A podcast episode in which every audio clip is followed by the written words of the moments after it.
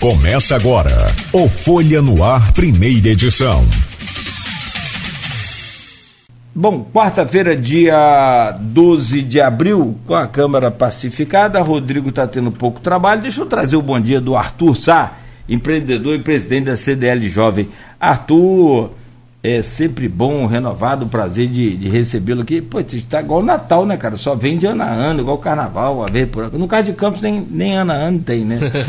Mas, bom dia, muito obrigado pela sua presença. A gente estava falando aqui, o Rodrigo levantou, tem um ano que você não veio aqui, acho que foi maio do ano passado, né, Rodrigo? Para falar sobre os impostos, né? DLI que está vindo aí novamente, vamos falar sobre ele.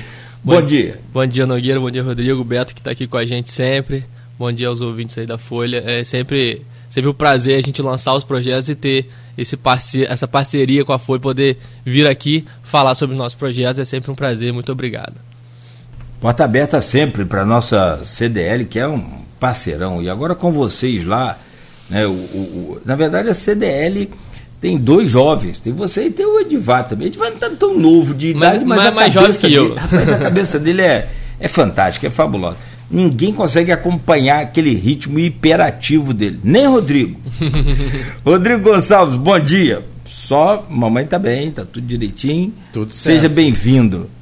Bom dia, Cláudio, bom dia, Arthur, agradecer ao Arthur, bom dia, Beto, que está aqui na técnica, todo mundo que acompanha a gente em 98.3, não só aqui em Campos, mas também nos municípios vizinhos, você de São João da Barra, minha querida São João da Barra, você de São Francisco da Bapana, São Fidélis, Cardoso, Italva, todas as cidades aqui da nossa região, e você também, claro, que acompanha a gente pelas redes sociais. É sempre um prazer ter sua companhia também lá no Facebook, no Instagram, no YouTube, onde você, inclusive, pode deixar o seu comentário, participar com a gente desse programa, como o Cláudio trouxe já, né, em destaque. A gente vai falar sobre o primeiro festival de comida de boteco aqui de Campos, né, com participação de mais de 25 restaurantes já confirmados, bares e restaurantes confirmados. Então a gente vai falar um pouquinho sobre isso, né? Era até uma cobrança antiga que as pessoas faziam, porque Campos tem aí vários bares e restaurantes com bastante coisa bacana que poderia ser explorado. Então agora, né, através da CDL Jovem, realizando junto com o SEBRAE e também com o apoio do Sinef, vem realizar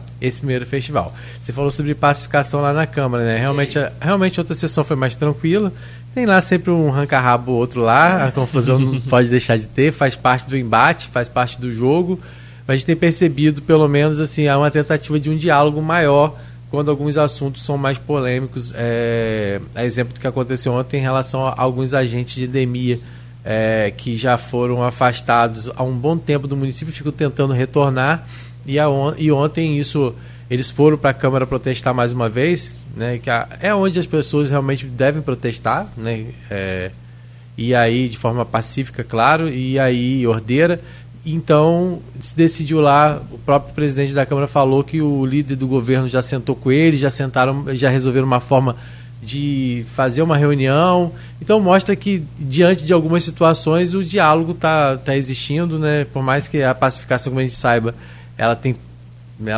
quando se trata do jogo político, da disputa política, isso nem sempre vai ser possível, mas em alguns assuntos de interesse da população, é interessante sim que, né, que a gente veja esse diálogo acontecendo, diferente dos últimos 2 anos, que foram marcados por uma Câmara bastante tumultuada e pouco produtiva para a população. Então ontem teve essa sessão lá, onde foi tratado isso, né? Então esse também é um dos destaques lá do nosso site. Também tem destaque lá no nosso blog, o blog Caminhos, um vídeo do Chico Machado garantindo que ele já teve um contato com o governador, e o governador negou que o presídio seja construído em Macaé. O Chico gravou um vídeo ontem informando isso, né? Apesar de ter sido noticiado pelo Lauro Jardim, ele disse que o Castro garantiu a ele que o presídio não será em Macaé.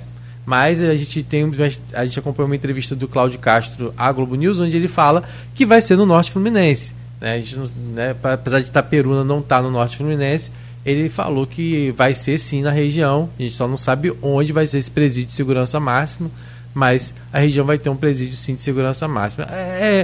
Se a gente for levar em consideração que nenhuma cidade quer ter um presídio, né? Mas tendo todas as... A gente tem que olhar para o outro lado também, né? Tendo total segurança, e também a gente sabe que existem famílias que se deslocam para o Rio de Janeiro por conta de presos que estão lá. Então, infelizmente, é uma coisa que em algum momento vai ter que acontecer. Claro que a região não quer isso, mas faz parte, né? Infelizmente é uma coisa que não dá para se controlar. E lá no nosso blog também tem uma informação que a gente traz sobre as mudanças no União Brasil. O União Brasil, que era o Vaguinho, né, lá de Belford Roxo, saiu, foi entrar na justiça, né? E 6 deputados, inclusive a esposa dele, já anunciou aí que vai pediu desligamento do partido, que inclusive pode vir parar na mão do Rodrigo Bacelar. O Rodrigo Bacelar aí está sendo cogitado a assumir o União Brasil no estado do Rio de Janeiro. Claro que isso precisa de uma conjuntura do PL, porque, né, para ele não correr o risco aí de perder o mandato dele. E isso muda também a conjuntura de Campos, que hoje o União Brasil é a 4ª maior bancada da Câmara de Campos. E você tem um vereador de oposição e 3 vereadores de situação. O vereador de oposição é o Rogério Matoso, que está no grupo do Rodrigo.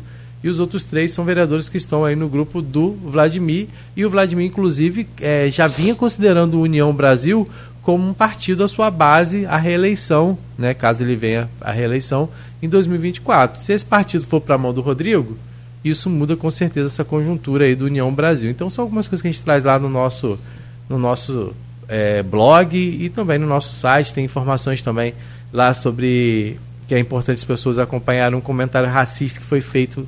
Eu vi, rapaz, que absurdo. Macaé fez agora a Paixão de Cristo, e naquela daquela encenação apareceu, né, na verdade aí foi usado um assim como no filme do filme do Auto da Compadecida, também aquele, não sei o nome dele, esqueço o nome, mas é um ator negro e que interpreta Jesus. E aí teve um comentário lá nas redes sociais, foi da prefeitura ou foi do próprio evento? Da prefeitura. E aí, rapaz, o cara colocou Jesus negro, não vou não. Quer dizer, é o tipo de coisa que a gente infelizmente acompanha, né? É aquele tipo de coisa que você, como diz aquele ditado lá na internet, eu só acredito vendo não acredito. Como teve caso também, e tem uma incidência maior lá no sul, desses casos aí de fascismo, neofascismo, enfim, de um professor da rede estadual que disse, após aquele caso em Blumenau, disse, se sou eu, matava uns 15 ou 20.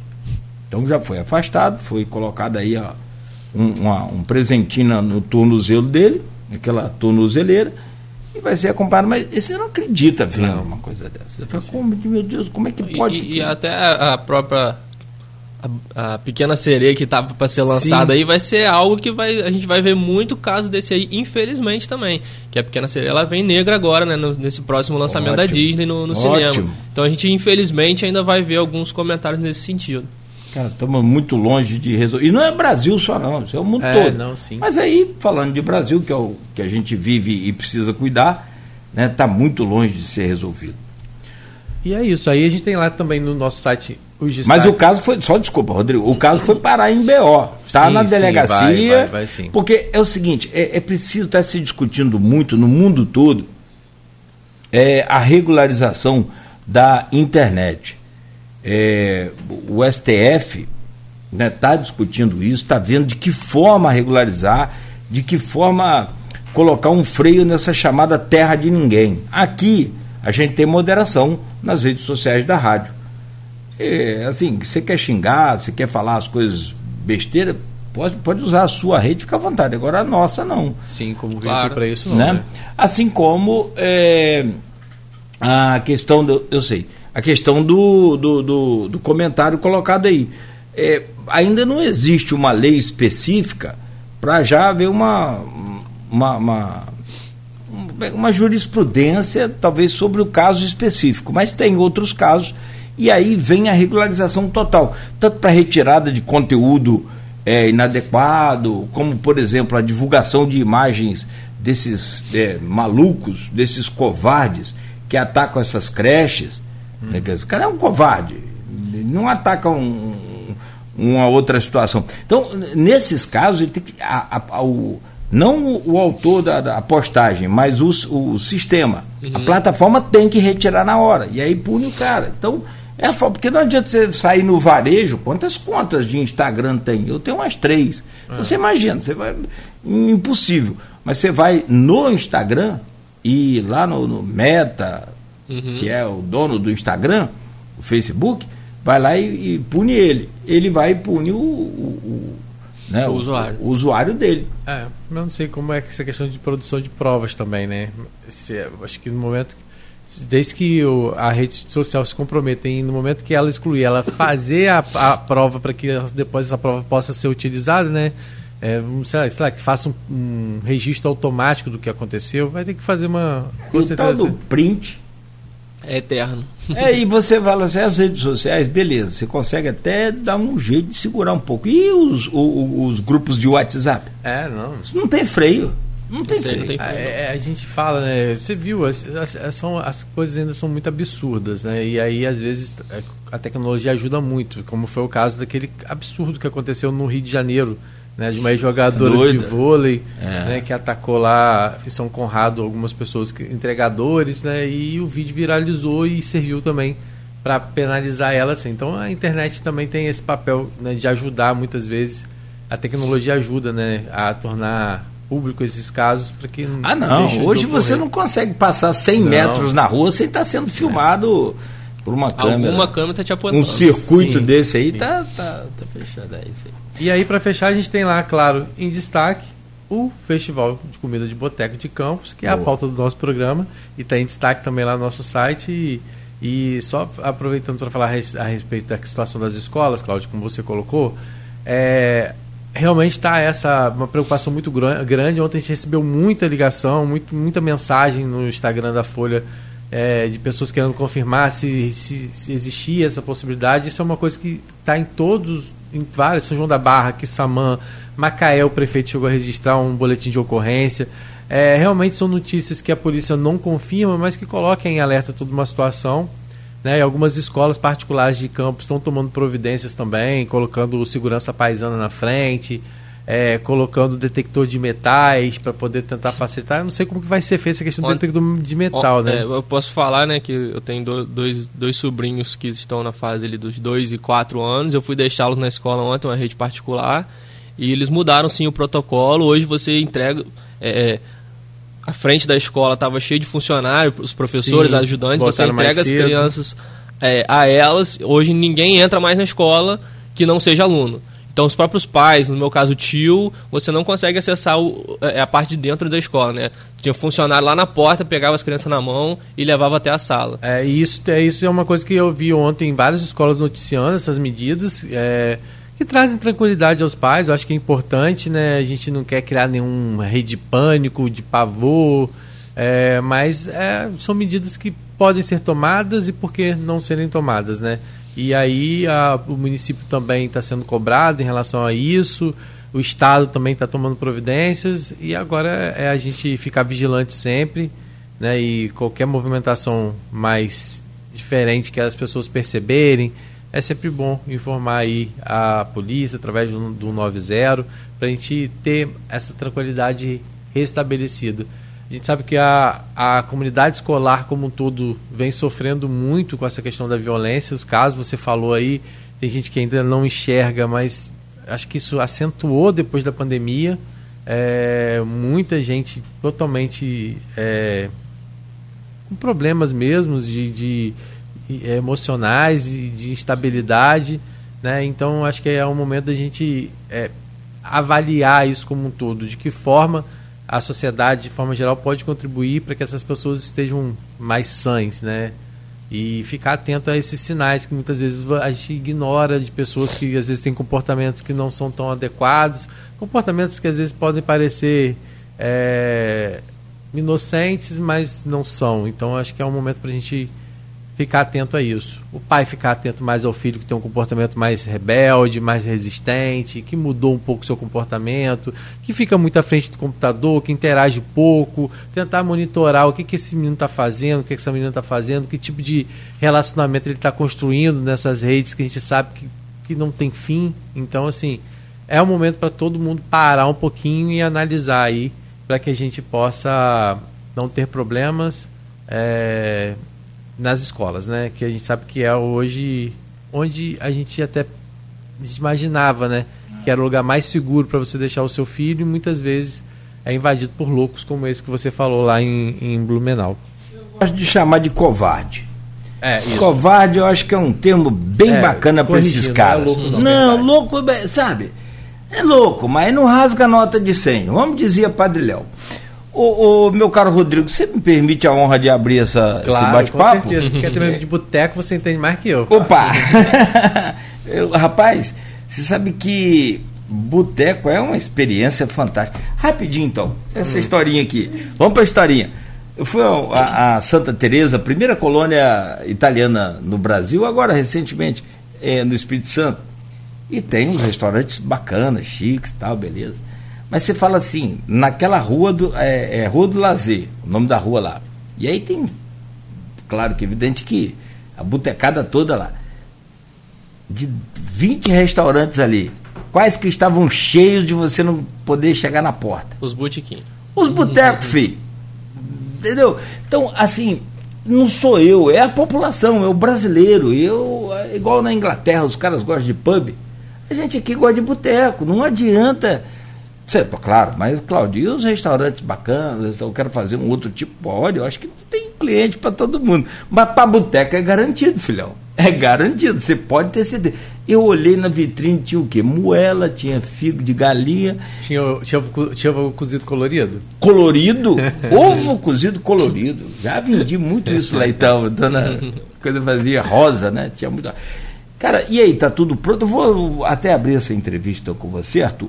E vou pegar a pergunta da Silvana Venâncio, que a Silvana sempre nos honra. Lá do grupo, ela, né? Sempre participa. Então, como diz a Luísa, se me honrar, vou honrar também.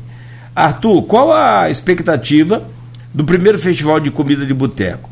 E se teve alguma dificuldade para realizar esse evento? Bom dia, Silvana. Da dificuldade, porque dificuldade é osso, né, cara? Cara, a gente passa por alguns pontos que a gente tem que... Mas ainda bem que a gente, junto ao SEBRAE, né, que está realizando esse evento junto com a CDL Jovem, e toda a bagagem e estrutura que a CDL Campos oferece para a gente tocar esses festivais, a gente consegue contornar bem esses problemas que aparecem. E a expectativa está muito boa. Como vocês falaram aí, são 23 a 25 bares confirmados já, né, e já começa amanhã. Então a gente tem muita coisa boa aí, muita comida boa para se experimentar.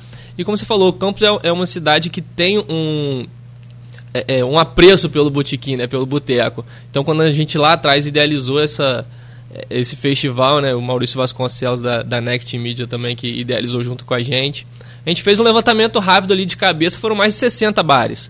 Só que eu conhecia, que ele conhecia, que outro conhecia, a gente fez uma lista de mais de 60 bares. Então, a vida noturna de Campos é muito pungente, né? E esse festival é até uma tentativa da gente tentar criar a cultura do happy hour, que a gente quase não tem na nossa cidade. Mas isso eu entendo que seja porque é tudo perto. Então, por exemplo, você está no Rio de Janeiro, você está em São Paulo, se você vai sair do trabalho para sair para a noitada depois, até você chegar em casa, deu 9 horas da noite. Então o cara já sai do trabalho e já está no happy hour. E aqui em Campos, se eu saio daqui do centro, vou para minha casa, 7h30 eu já estou na rua. Então a gente não tem muito essa cultura do happy hour. Eu acredito que seja por causa dessa proximidade. Mas os botecos ainda são a resistência, né? Então você vê o Cabeça sábado à tarde lotado, campeão. Abre cedo, ele abre 11 horas da manhã no sábado para receber essa galera que quer fazer esse happy hour. Inclusive Cabeça é um dos nossos participantes, um dos nossos bares confirmados, claro, né? E a gente idealizou esse festival, né? Como os festivais de boteca acontecem no Brasil inteiro. Minas é muito forte. No Rio de Janeiro aconteceu nesse último final de semana. Foi nesse agora ou já... Acho que foi nesse agora, de 7 a 9, alguma coisa assim. Mais de 130 bares participantes. Espetáculo. Abraçando todo o Rio de Janeiro, Niterói, inclusive. Lá tinha uma regra, eu vi no Rio, parece que tinha uma regra que tem que usar. Tem um ingrediente que você tem que usar no prato de todos os bares. Alguns ingredientes tem que utilizar. Tipo assim, um tempero lá, salsinha, cebolinha. É isso aí, Foi algum grão, salvo engano. Foi algum tipo de grão que tinha que usar. Também não vi. Tinha essa regra. Qual o tipo de grão? Não lembro. Depois a gente pesquisa aqui e passa daqui a pouco. Mas por enquanto a gente aqui não tem... Não, esse... por enquanto é só a gente pediu, né, que seja um prato novo, né, que não tenha no cardápio. Alguns vão fazer algum prato seu que já está no cardápio, por questão até de logística do estabelecimento. Mas a gente não quer... Eu falei na minha apresentação para eles, a gente não quer mudar o cardápio de vocês, não quer mudar a forma de vocês trabalharem. Tanto que o nosso festival vai acontecer dentro dos próprios estabelecimentos. Então você vai para lá, escolher na lista do estabelecimento os pratos que... Ah, eu gostei desse aqui. E você vai lá conhecer o bar. E se você não quiser comer o prato do festival, tá tudo bem. O cardápio dele tá completo lá naquele dia, né? Então a gente... E aí, baseado nesses outros festivais de boteco que existem no Brasil e nos festivais gastronômicos da nossa cidade, que já são muito fortes e reconhecidos, a gente, por que não fazer um e olhar para esse pessoal? Porque eles também ficavam excluídos dos festivais gastronômicos, né? Então a gente idealizou o festival para abranger um bem democrático. Então todos os pratos do festival custando R$ 29,90 em todos os estabelecimentos. Então é algo bem democrático. Se juntar nós quatro aqui, eu acho que a gente consegue em 4 ou 5 bares na mesma noite e não fica pesado para ninguém. Sim. E você conhece bares e estabelecimentos diferentes. A gente pensou também no empresário, porque eu acho que enquanto a gente enquanto CDL, a gente não tem que fazer só para o consumidor final, né? Então a gente, na segunda-feira, convidou o chefe Otávio Pestana para fazer um workshop de empratamento. Então a galera levou o pessoal da cozinha lá para a CDL para eles terem essa aula de empratamento. Na sequência, o Sebrae mandou a Ana Paula Caputo para falar sobre precificação. Então aí falou direto com os gerentes e com os proprietários.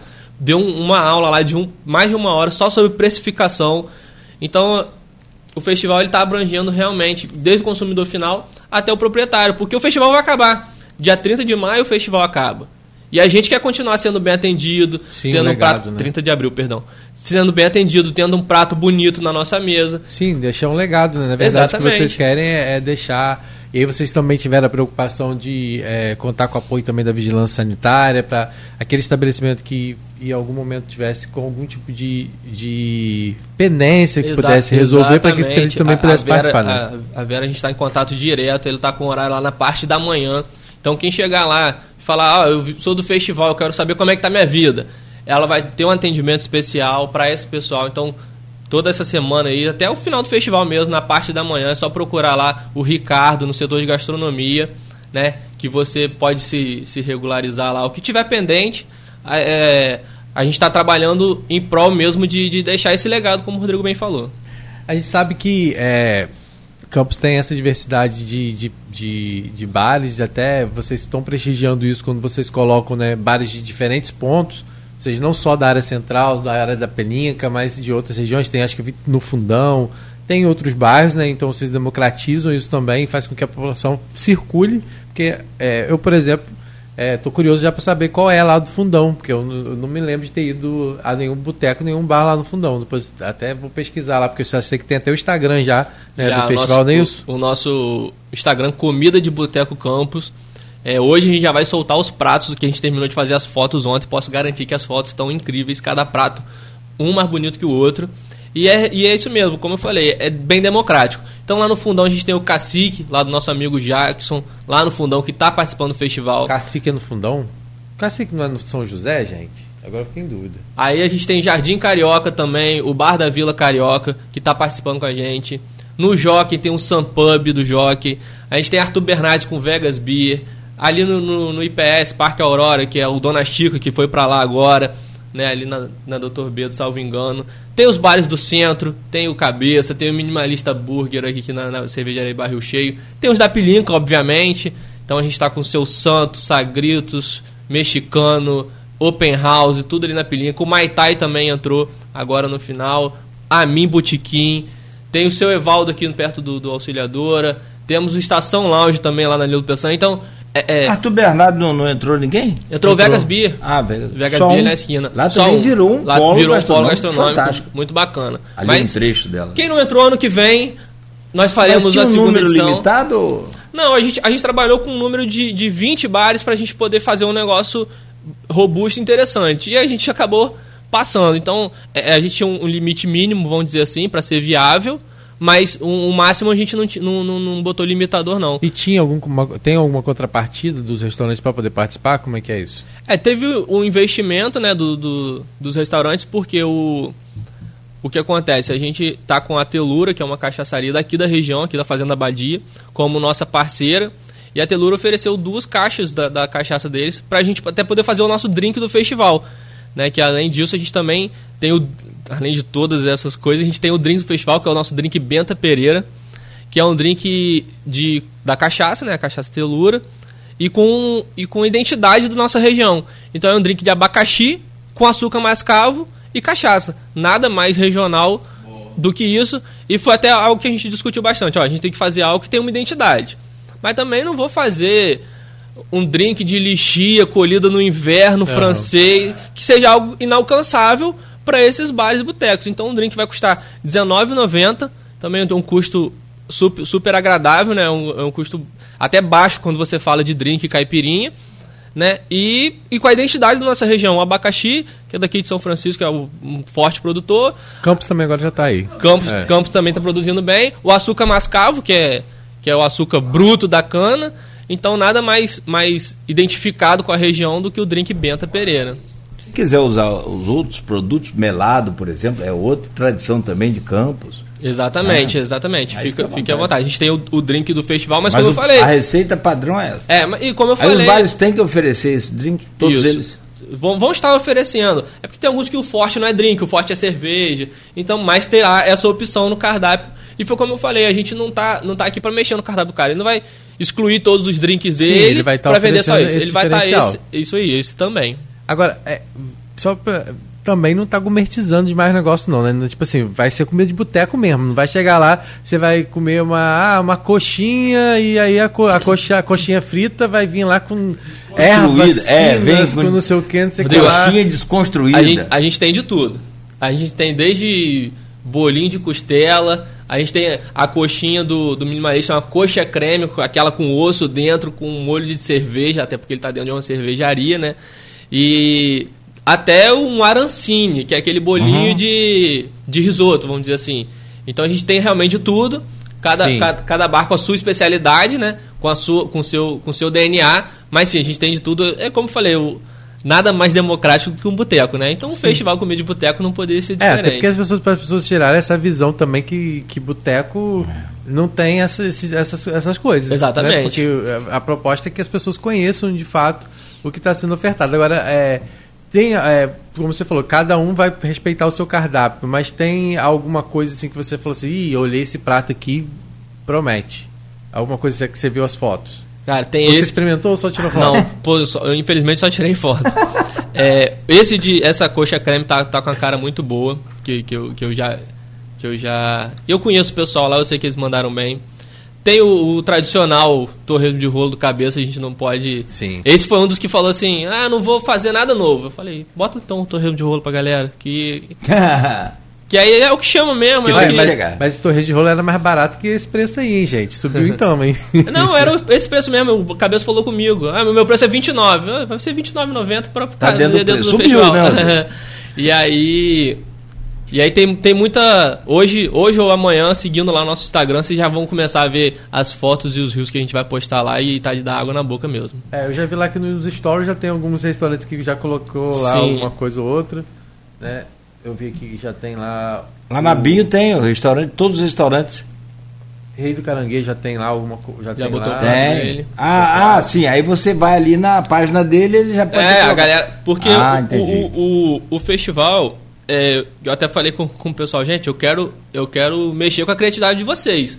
Porque muitas vezes esses empresários têm uma ideia de um prato, mas ele vai mudar o cardápio todo só para incluir aquele que ele tem vontade de fazer. E o festival vem para isso.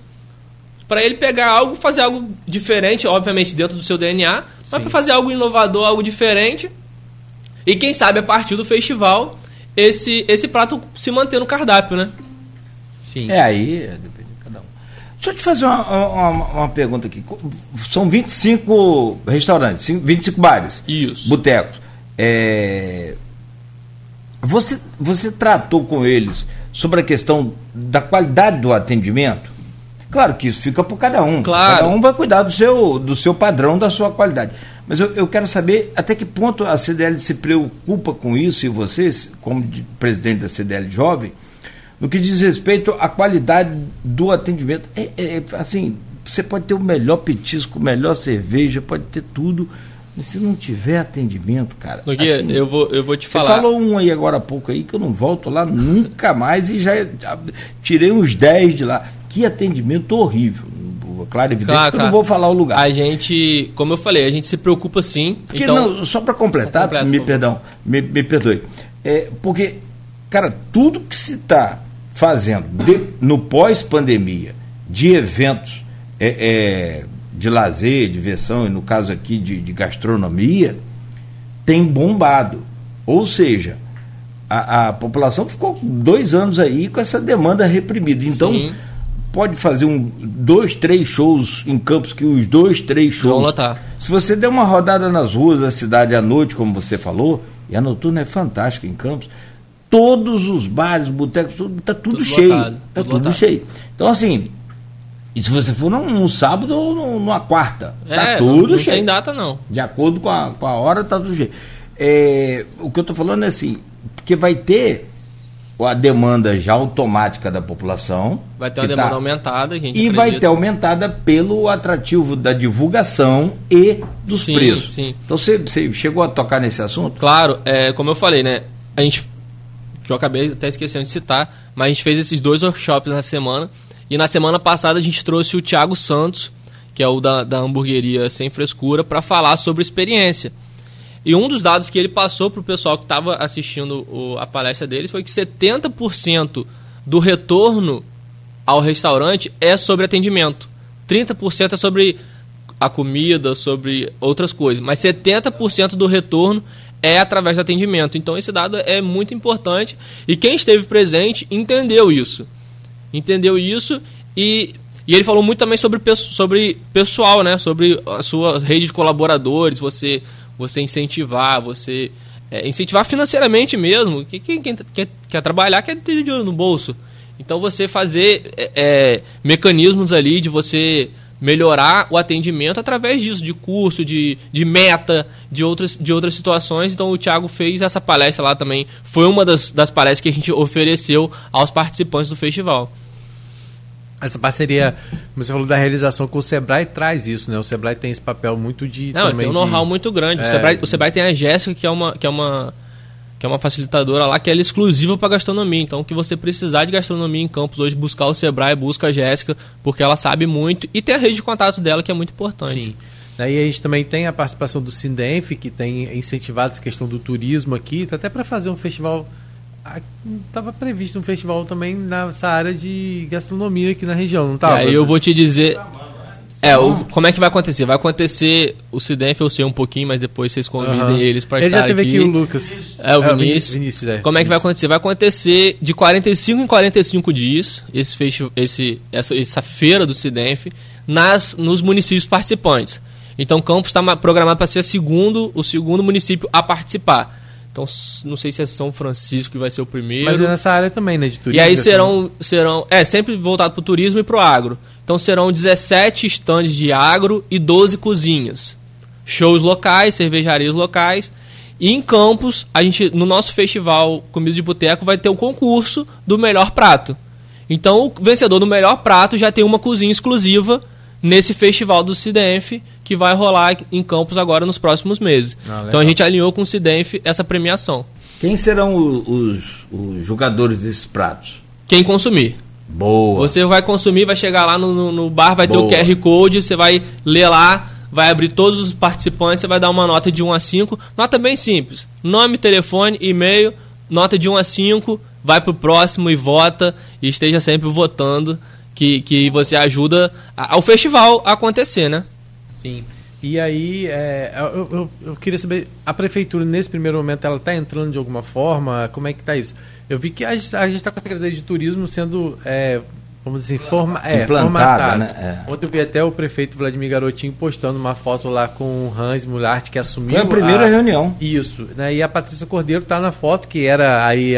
Inicialmente quem se esperava que fosse assumir a secretaria, porque ela era subsecretária de turismo dentro da Secretaria de Desenvolvimento de Campos, né, que tem o Mauro Silva à frente, né, a Patrícia Cordeiro não assumiu a Secretaria de Turismo, quem assumiu foi o Rans, dentro dessa jogada política que existiu de direcionamento, né, de secretarias a pessoas que estão hoje na base do prefeito Vladimir Garotinho, mas eu acho que o Vladimir postou essa foto ontem até para tirar um pouco isso aí, para poder demonstrar que a Patrícia continua por lá, atuando junto com o Hans. Acho que foi uma forma de dar uma acalmada aí, né, e torcer para que a Secretaria de Turismo também possa estar participando de eventos como esse, né, aproveitando aí, a gente já vai falar um pouco sobre isso, sobre, claro, o trabalho que o Arthur está fazendo lá à frente da CDL Jovem, já há 4 anos, já pode-se dizer, lá atuando à frente da CDL. Há 3 anos, Arthur? 4?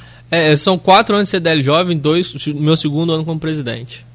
E aí a gente vai falar como é importante, às vezes, contar com a Secretaria de Turismo na realização de eventos como esse, de festivais como esse. Então eu queria saber, teve em algum momento essa participação? Como é que... tá isso, ou na divulgação, alguma forma? A participação da prefeitura foi até uma escolha nossa de tentar fazer algo que desvincule um pouco do poder público. Que eu acho importante também. E ao mesmo tempo a Patrícia esteve presente em todos os nossos eventos.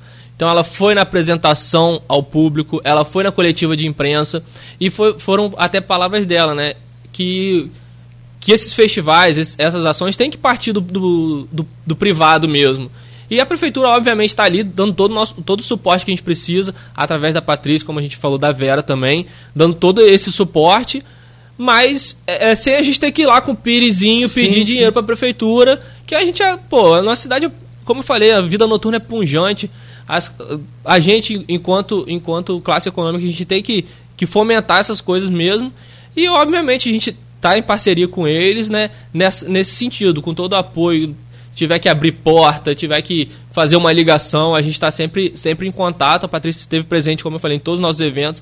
Ela já falou que quer participar da maratona, então é algo que realmente a gente tem que andar junto, mas ao mesmo tempo tem que partir da gente, sem precisar ficar, como a gente fala, passando pires para eles. A pergunta... Claro, a gente vai continuar agora. Só para a gente fechar aqui, tem algumas perguntas lá no streaming. A Sandra Maria Teixeira do Santo, doutora Sandra, coloca aqui: delivery ou presencial?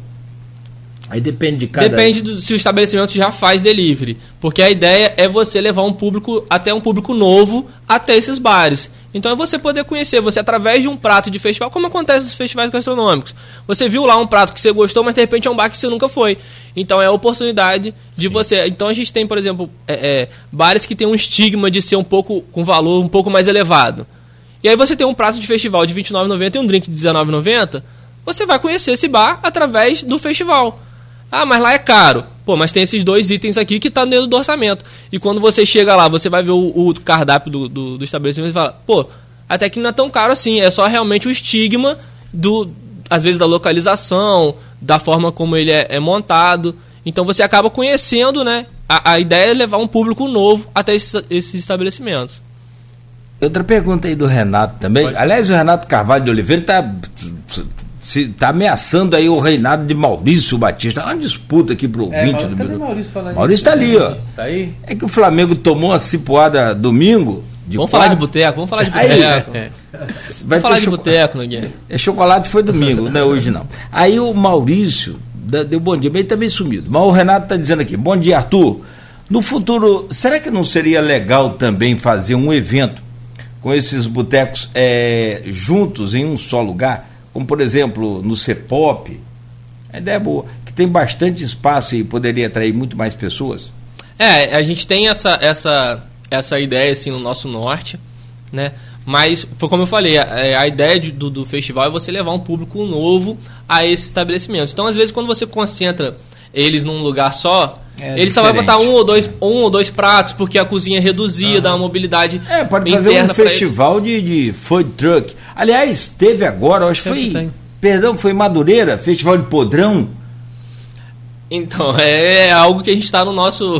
Também já está... A gente está no radar, como você falou, a feira de doces, né, de chuvisco, goiabada, a gente já está idealizando ela, talvez até fazer aqui na Pilinca mesmo, né? Então a gente trazer essa gastronomia histórica da cidade, através do chuvisco, goiabada, bom bocado, e trazer as modernas também. Então trazer as patisseries que estão na cidade, a galera do brownie que está muito forte também.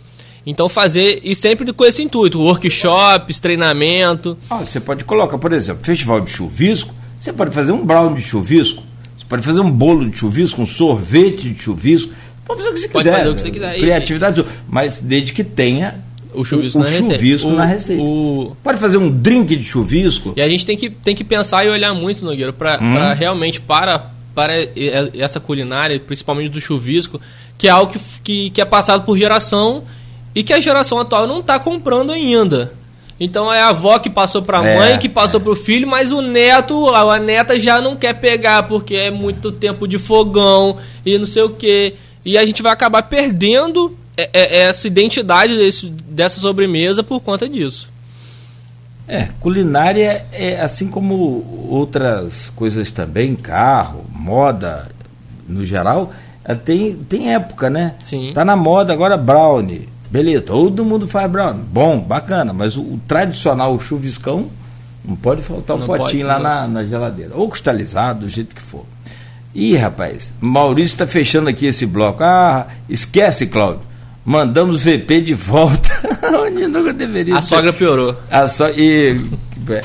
Levamos um chocolate bom que foi na Páscoa. Espírito esportivo tem que prevalecer. Um abraço, Maurício. Claro, evidente.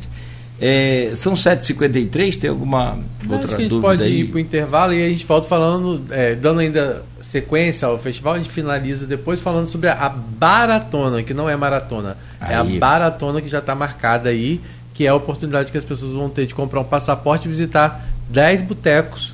Legal. Junto aí. Aí o Arthur volta falando como é que faz, quem quiser participar, como é que participa, e quais são aí os bares. Quanto custa, como é que é o... isso aí. Ah, bacana, muito show. Então, Arthur Sá, empreendedor e presidente da CDL Jovem, é o nosso convidado hoje. Ele continua com a gente aqui no próximo bloco. A gente faz uma pausa rápida, Arthur. Já a gente segue aí conversando com você no oferecimento de Proteus, Unimed Campos, Laboratórios Plínio Bacelar e Vacina Plínio Bacelar. Cuidando bem de tudo que te faz bem. Com o oferecimento de Proteus, Unimed Campos, Laboratório Plínio Bacelar e Vacina Plínio Bacelar, estamos de volta com o nosso convidado Arthur Sá e o agradável papo do primeiro Festival de Botecos. Podia ser sobre isso o programa, né? Semana inteira.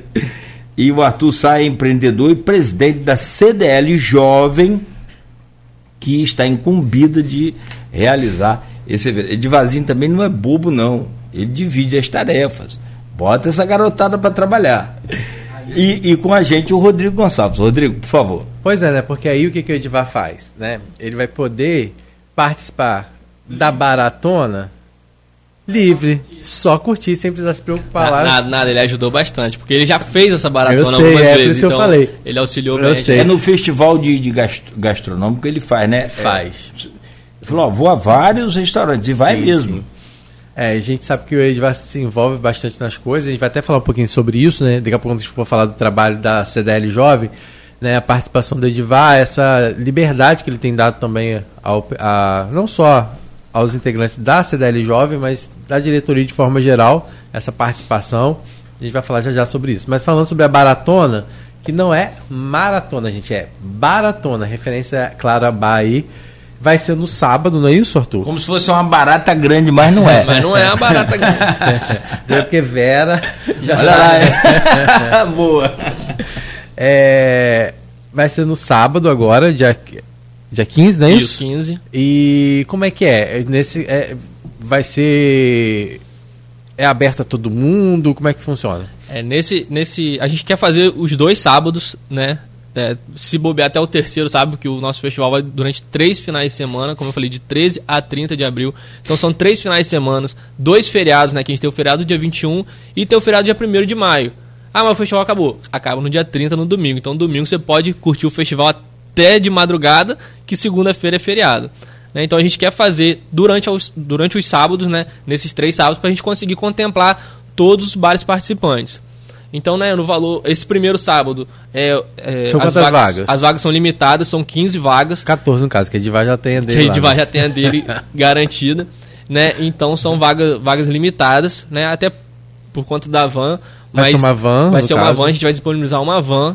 Dentro da van você vai ter uma caneca personalizada do evento, o passaporte, né, dá direito ao passaporte, que vão ter algumas ações nos estabelecimentos para a conclusão desse passaporte, né? E além da nossa parceira Telura liberada dentro da van. Então, né, a taxa de R$60 você vai visitar 10 bares. Esses bares já estão definidos. No segundo bar só desce a metade da van. Esses bares já estão definidos, eu vou ter que pegar. Já está liberada minha cola. Só não precisa falar dos bares, mas a gente falar da localização. A gente vai se concentrar no Cabeça e vai rodar 10 bares durante a tarde e noite. Então começa 3 horas da tarde, 3h30, a gente se concentra ali no Cabeça e já parte para o segundo bar. Né, e vão rodar 10 bares aí nesse dia de sábado. Vocês estão preenchendo regiões também? Como é que tá sendo? No primeiro momento a gente vai fazer algo aqui perto, né? Então, a gente vai aqui pelo centro, Pelinca, e acho que a gente finaliza, não sei se no Dona Chica, eu tenho que... No site na bio do Instagram eu já mandei colocar, já vai estar o link do passaporte para você comprar, e lá tem todo o roteiro certinho. E como vai funcionar esse passaporte? Exatamente. E a maratona é assim... Como toda ideia, ela não é originalmente nossa. Então é o que já acontece também no Brasil inteiro. Aqui em Campos a gente já fez na diretoria uma informal, né, na diretoria da CDL. A gente começa ali em Robinho, né, e vai até o final, passando aí também por 7, 8 bares. Campos já tem uma que faz isso, né? O pessoal de Goitacazes, não sei, que já faz essa também há bastante tempo. Mas é algo que já acontece no Brasil todo. E aí a gente... pensando nessa... Então, o diferencial do festival, e é uma oportunidade até de troca também, de network, você conhecer pessoas diferentes, né, na van, curtir um momento de descontração. Eu queria que você detalhasse um pouco mais, fiquei curioso até para participar. Como é que é? Eu adquiro um passaporte, quanto custa esse passaporte? E você falou que tem algumas ações que serão feitas nos bares. E aí, como é que ações para completar o passaporte? Como é que ações são essas? O passaporte vai ser como se fosse uma cartela de adesivo, como o próprio passaporte mesmo. E aí, cada bar você vai ganhar um adesivo diferente. E aí, você tomou comeu um prato festival, tem um adesivo de um prato de festival. Tomou o drink, vai ter um adesivozinho do drink. E aí, o objetivo, obviamente, é completar esse álbum de figurinha, né? A gente sabe que não vai ser todo mundo que vai conseguir. E aí para comer nos 10. Exatamente. Eu conheço um amigo que come nos 10. Eu também conheci hoje, inclusive. Eu também. Esse lado dele eu conheci hoje. Então, e não engorda o desgramado. Então a ideia é a gente prestigiar, levar, né, esse pessoal, essas 15 pessoas, né, nesses primeiros 10 bares, e fazer a semana que vem novamente com outros 10 estabelecimentos. Então, no valor de R$60, vai dar direito à van, né? Você vai ter a van, toda a comodidade de não precisar e não tem que dirigir mesmo no dia do festival. Mas depois vai deixar em casa? Leva o dia do cabelo, pergunta! Vai deixar no ponto de táxi. Leva o que sobrou em casa? Vai deixar no ponto de táxi, vai deixar no ponto de Uber, mas vai concentrar todo mundo num local que seja de fácil acesso para retorno. O camarada pode colocar atrás do passaporte o endereço dele, telefone da patroa. Ó, vem buscar aqui que o negócio ficou pelo caminho. É melhor nem colocar o telefone da patroa. Nesse caso. Melhor nem colocar. Ó, ficou pelo caminho. Teve 2 aqui que não terminaram, não. Mas a ideia é fazer algo divertido mesmo, descontraído, né? E desmitificar essa questão do boteco e de fazer relacionamento também. Quem sabe você vai encontrar lá um cara que você não conhecia, mas que de repente tem um negócio que conversa com o seu negócio, o seu trabalho. Então, a gente lá na CDL acredita muito nesse network, nessa troca. Inclusive, falando um pouquinho de CDL jovem, né? Esse ano a gente reformulou a diretoria e na nossa primeira reunião saiu um negócio entre novos diretores que não se conheciam, se conheceram dentro da nossa sala de reunião. Eu tenho algo que você precisa, você tem algo que eu quero. E a nossa reunião na terça. Na quarta-feira eles já estavam se reunindo fazendo negócio. Então, a gente acredita muito nessa troca, nesse network. E a Maratona vem também para isso. Então tá certo. Gente, ó, quem quiser acompanhar, a gente já falou do Instagram, mas é Comida de Boteco Campos, é o Instagram, onde as pessoas podem lá, depois se quiser colocar lá no link, né, Cláudio? É para as pessoas poderem acompanhar. Hoje tem aí a expectativa para que alguns pratos já sejam divulgados, né? Não é isso, Arthur? Isso aí. Já tem algumas pessoas, alguns restaurantes, eu vi aqui, bares, botecos já divulgando seus pratos, eu vi que já tem essa coxinha aí recheado que você falou. Eu vi que já teve um que colocou a costela com barbecue aí em pim. Vi que teve outro que colocou bobó de camarão. Então, ou seja, tá todo mundo já anunciando aí os seus pratos. E vai ser uma oportunidade, como o Arthur falou, para você conhecer... prestigiar o estabelecimento que você já conhece e também, né, estar visitando aqueles que você ainda não conhece, não visitar aqueles que você ainda não conhece. Né? Eu, por exemplo, não conhecia esse lá do Jardim Carioca, já fiquei curioso, já sei que lá vai ter a costela com barbecue e aipim, que é uma coisa que eu adoro, então já sei que já posso me deslocar lá para o Jardim Carioca, que vai ter lá esse prato, né, a R$ 29,90. Então, assim... a gente sabe que teve alguns que não entraram ainda nesse festival, né? Eu acredito que até uma questão que vocês...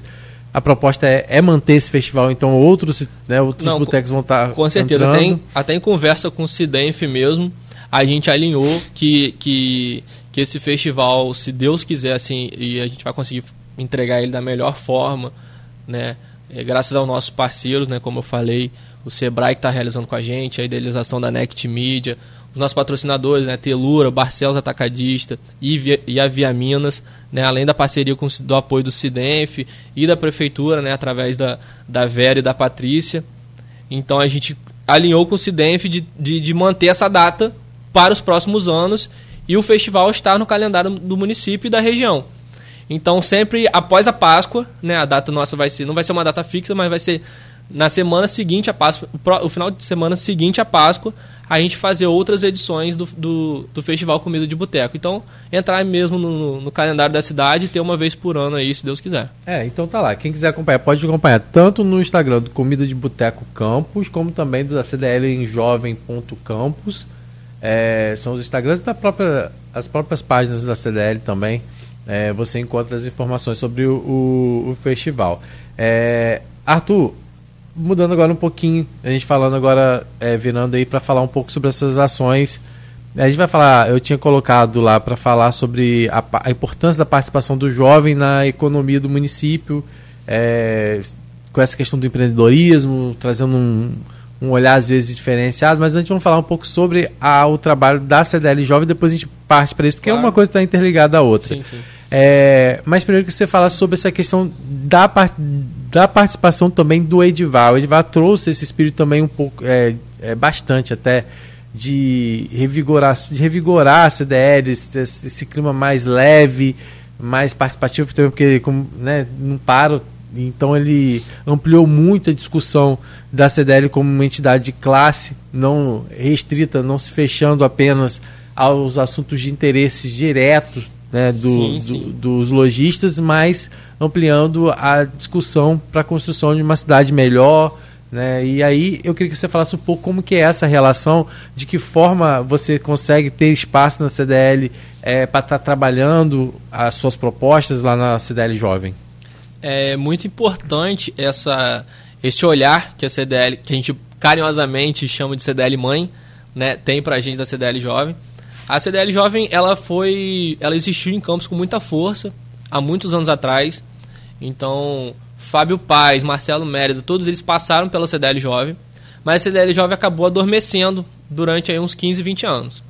E aí, 4 anos atrás, em 2020 exatamente, né, a gente está no 4º ano, porque conta 2020, ainda a presidência, salvo engano, ainda era de Orlando, Portugal, a presidente da CDL, e Ralf Pereira era o diretor da pasta jovem na CDL Mãe.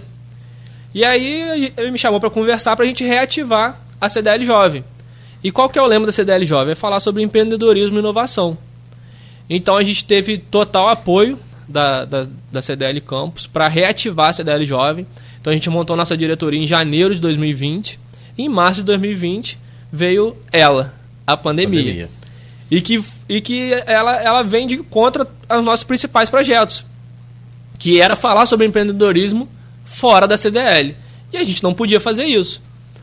Então a gente se apegou no outro lema, que era inovação. Então a gente buscou, através da internet, conseguir cadastrar o maior número de lojistas no centro da cidade. Então a gente chegou no momento ali da pandemia que a gente tinha mais de 300 lojistas cadastrados para delivery no nosso portal. Então, se você quisesse comprar naquela loja que já estava acostumado, mas você não tinha o contato, a gente fornecia esse contato, foi um serviço totalmente gratuito, o cara só tinha que ir lá e botar, ó, estou atendendo pelo WhatsApp, loja tal, WhatsApp tal, e-mail tal, telefone tal, e a gente conseguiu assim atingir, né, esse público que estava preso dentro de casa, mas que queria e tinha que continuar consumindo. Sim. Então foi algo que a gente, foi um desafio, o nosso primeiro ano de CDL Jovem, né, desse retorno, né, Ralf ficou presidente 2 anos, eu era o vice dele e agora eu estou no meu 2º ano, né, enquanto presidente. São 2 anos de mandato. São 2 anos de mandato, ano que vem teremos outro presidente, mas sempre com essa espinha original, né, que vem desde 2020, a gente tem uma espinha bem, bem fortalecida.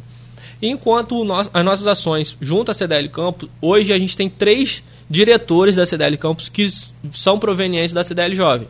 Então eu estou diretor também, além de ser presidente da CDL Jovem, sou diretor da parte de produtos e serviços da CDL Campos. Então toda a parte de certificação digital, consulta SPC, essa venda toda, eu que sou responsável lá dentro da CDL Campos. Então vocês me veem bastante lá, porque é a pasta que eu dirijo. O Ralf Pereira, que é nosso ex-presidente, é o atual vice-presidente de Edivar. E a gente tem o Hugo Peixoto também, da Zoológica, que também é nosso diretor, tanto na CDL Jovem quanto na CDL Campos. A CDL Jovem, ela não é ligada diretamente... Vocês têm uma ação independente da CDL? A gente é um braço da CDL Campos. Então a gente tem todo o apoio institucional e financeiro da CDL Campos, mas a gente tem nossas reuniões individuais, vamos dizer assim, né? E nossas ações são pensadas por nós. E, obviamente, a gente leva para a CDL Campos, né, através dos nossos diretores, né, a gente leva para a mesa, até porque a gente tem que pedir benção. Então, posso fazer? Não, pode fazer, tá tudo bem. Esse aí talvez não dê para a gente chegar junto. Uhum. Então, a gente tem essas demandas. E qual é a participação, de que forma o jovem pode participar da CDL Jovem? Quais são os critérios? Os critérios é ser associado à CDL e ter menos de 40 anos. Então, a CDL Jovem, ela está dentro desses critérios. Procura a gente lá através do Instagram, que a gente quer se abraçar e aumentar até a nossa diretoria, né, para a gente ter essa participação. Então, o critério é ser associado à CDL, você tem que estar associado a gente lá e ter menos de 40 anos. E aí participa das nossas reuniões, tenta entender o que a gente faz, né, o que a gente pensa, como é que a gente quer trabalhar. E a gente trabalha sempre com essa questão da sucessão mesmo. Eu venho de sucessão empresarial, em sucessão familiar, sei como é isso, sei como é difícil também isso. E a gente tenta implantar isso na CDL Jovem também. A gente olha a CDL Jovem sim como o futuro da CDL Campos, uma casa que está fazendo 60 anos esse ano. Então a gente não pode deixar essa história morrer nem ser enfraquecida. Né? Então, o próprio Edivar é fruto disso, né? Ele também é fruto. Então a gente teve... O presidente José Francisco, né, que foi o presidente anterior a Edivar, né, o presidente Dedé, que fez um trabalho interno muito importante. Eu acho que o que a gente consegue hoje trabalhar, tanto eu na CDL Jovem quanto Edivar na CDL Campos, é fruto dessa reorganização interna que foi feita 2 anos atrás por Dedé. Então hoje a gente consegue trabalhar de uma forma muito mais ativa, né, e muito mais para fora.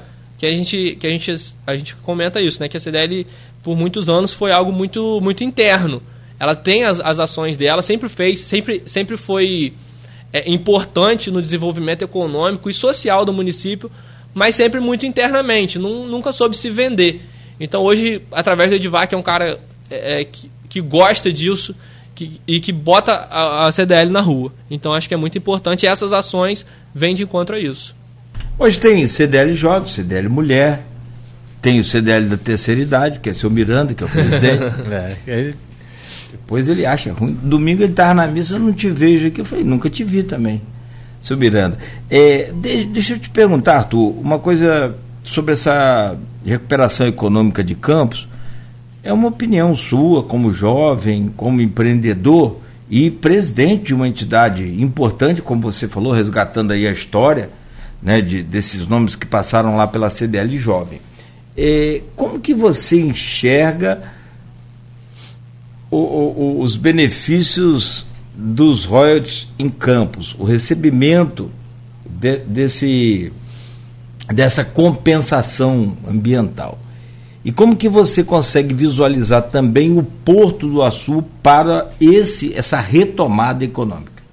Nogueira, muito, muito legal esse levantamento seu, essa questão. A gente, no mês passado, a gente tem lá uma das ideias do CDL Jovem que a CDL Campos abraçou, foi o nosso podcast. Então a gente tem um podcast CDL+, que a gente só fala sobre empreendedorismo e sobre negócio. Porque eu gosto de falar que eu amo falar sobre o que eu faço. Quem não ama? Então a gente se reúne lá toda semana, né, de 15 em 15 dias, para falar sobre negócio, dos mais diversos negócios.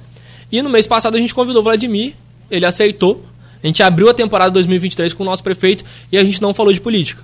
A gente falou sobre o futuro da cidade, sobre oportunidade, sobre empreendimento, sobre isso. E aí dois dos temas principais foram esses. A questão dos royalties e a questão também do Porto do Açu. O Porto do Açu a gente hoje enxerga como Campos vai ganhar muito mais sendo um eixo logístico para o Porto do Açu. Então, lá o prefeito pôde falar sobre uma extensão do ceramista que vai cortar a baixada até o Açu. Então, hoje você vai conseguir essa parte de caminhão, vai poder entrar no ceramista, cortar lá no BPRV até o Açu. E do Açu, ligando a Codinha. Ela para no BPRV. Ela para no BPRV. Pode entrar ali por trás, não passar por Goitacazes, não. É uma nova via. É uma nova via que vai ser aberta ali.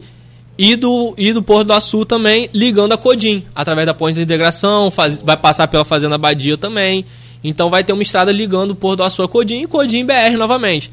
Então hoje quem, por exemplo, o cara que quiser, não o cara, né, obviamente, mas os caminhões do Açu que forem passar por Campos no sentido sul-norte, vamos dizer assim, e que tem que parar no Açu, não vão passar mais dentro do município. E aí você cria um eixo logístico ali, principalmente naquela zona da Baixada, muito importante para investimento.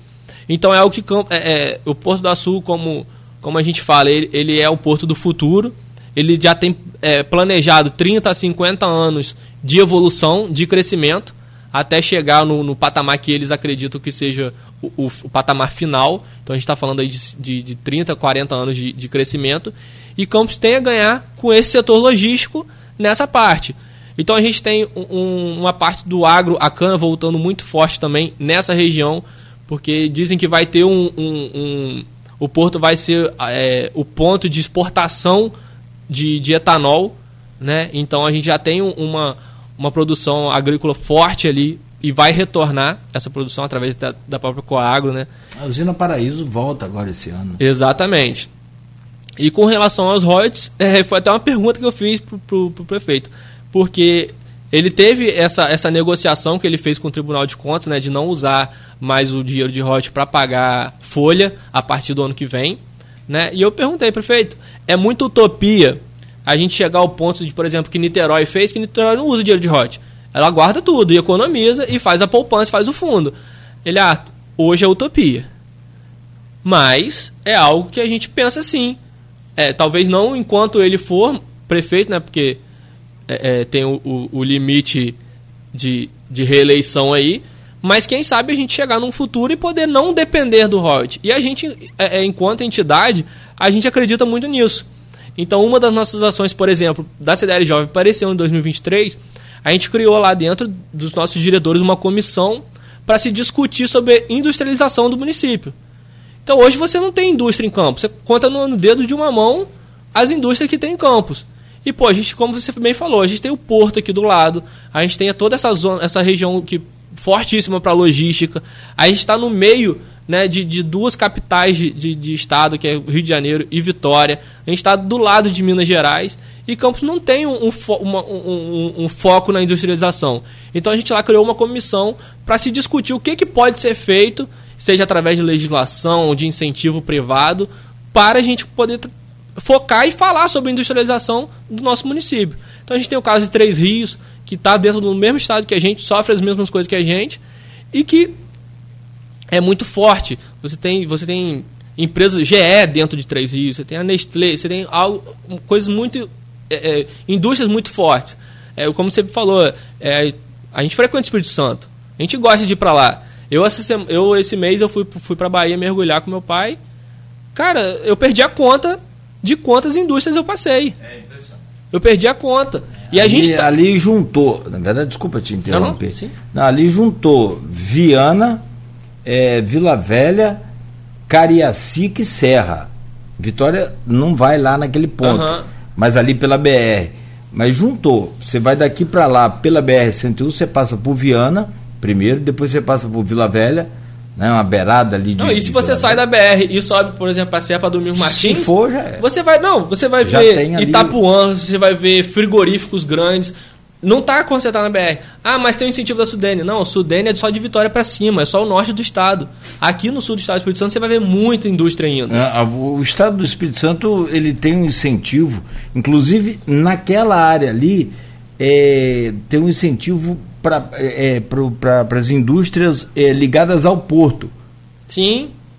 Eu esqueci o nome do imposto, que é qual o nome do programa, mas tem lá nas placas. E aí você pega Campos, que está a 20 km do Espírito Santo, 30. Por que uma indústria vai parar aqui em Campos? Ela anda mais 30 km e tem todos esses incentivos. E tem toda essa por não burocracia. Por que você vai comprar um carro zero aqui se lá você paga só 1% de imposto? Por que você vai emplacar teu carro aqui se você pode emplacar daqui a... 1% de imposto? E quem não tem hoje, qual campista que não tem um apartamento em Guarapari ou um conhecido que tenha e que já faz isso? Até ilegalmente, né? É um monte. Entendeu? Então a gente está... uma das ações, né? Todo mundo pergunta o que esse DL Jovem faz, além dos festivais, além do próprio DLI, que a gente vai falar daqui a pouquinho, do Feirão Limpa Nome, que a gente fez ano passado, e a gente negociou R$500 mil, R$500 mil em 2 dias.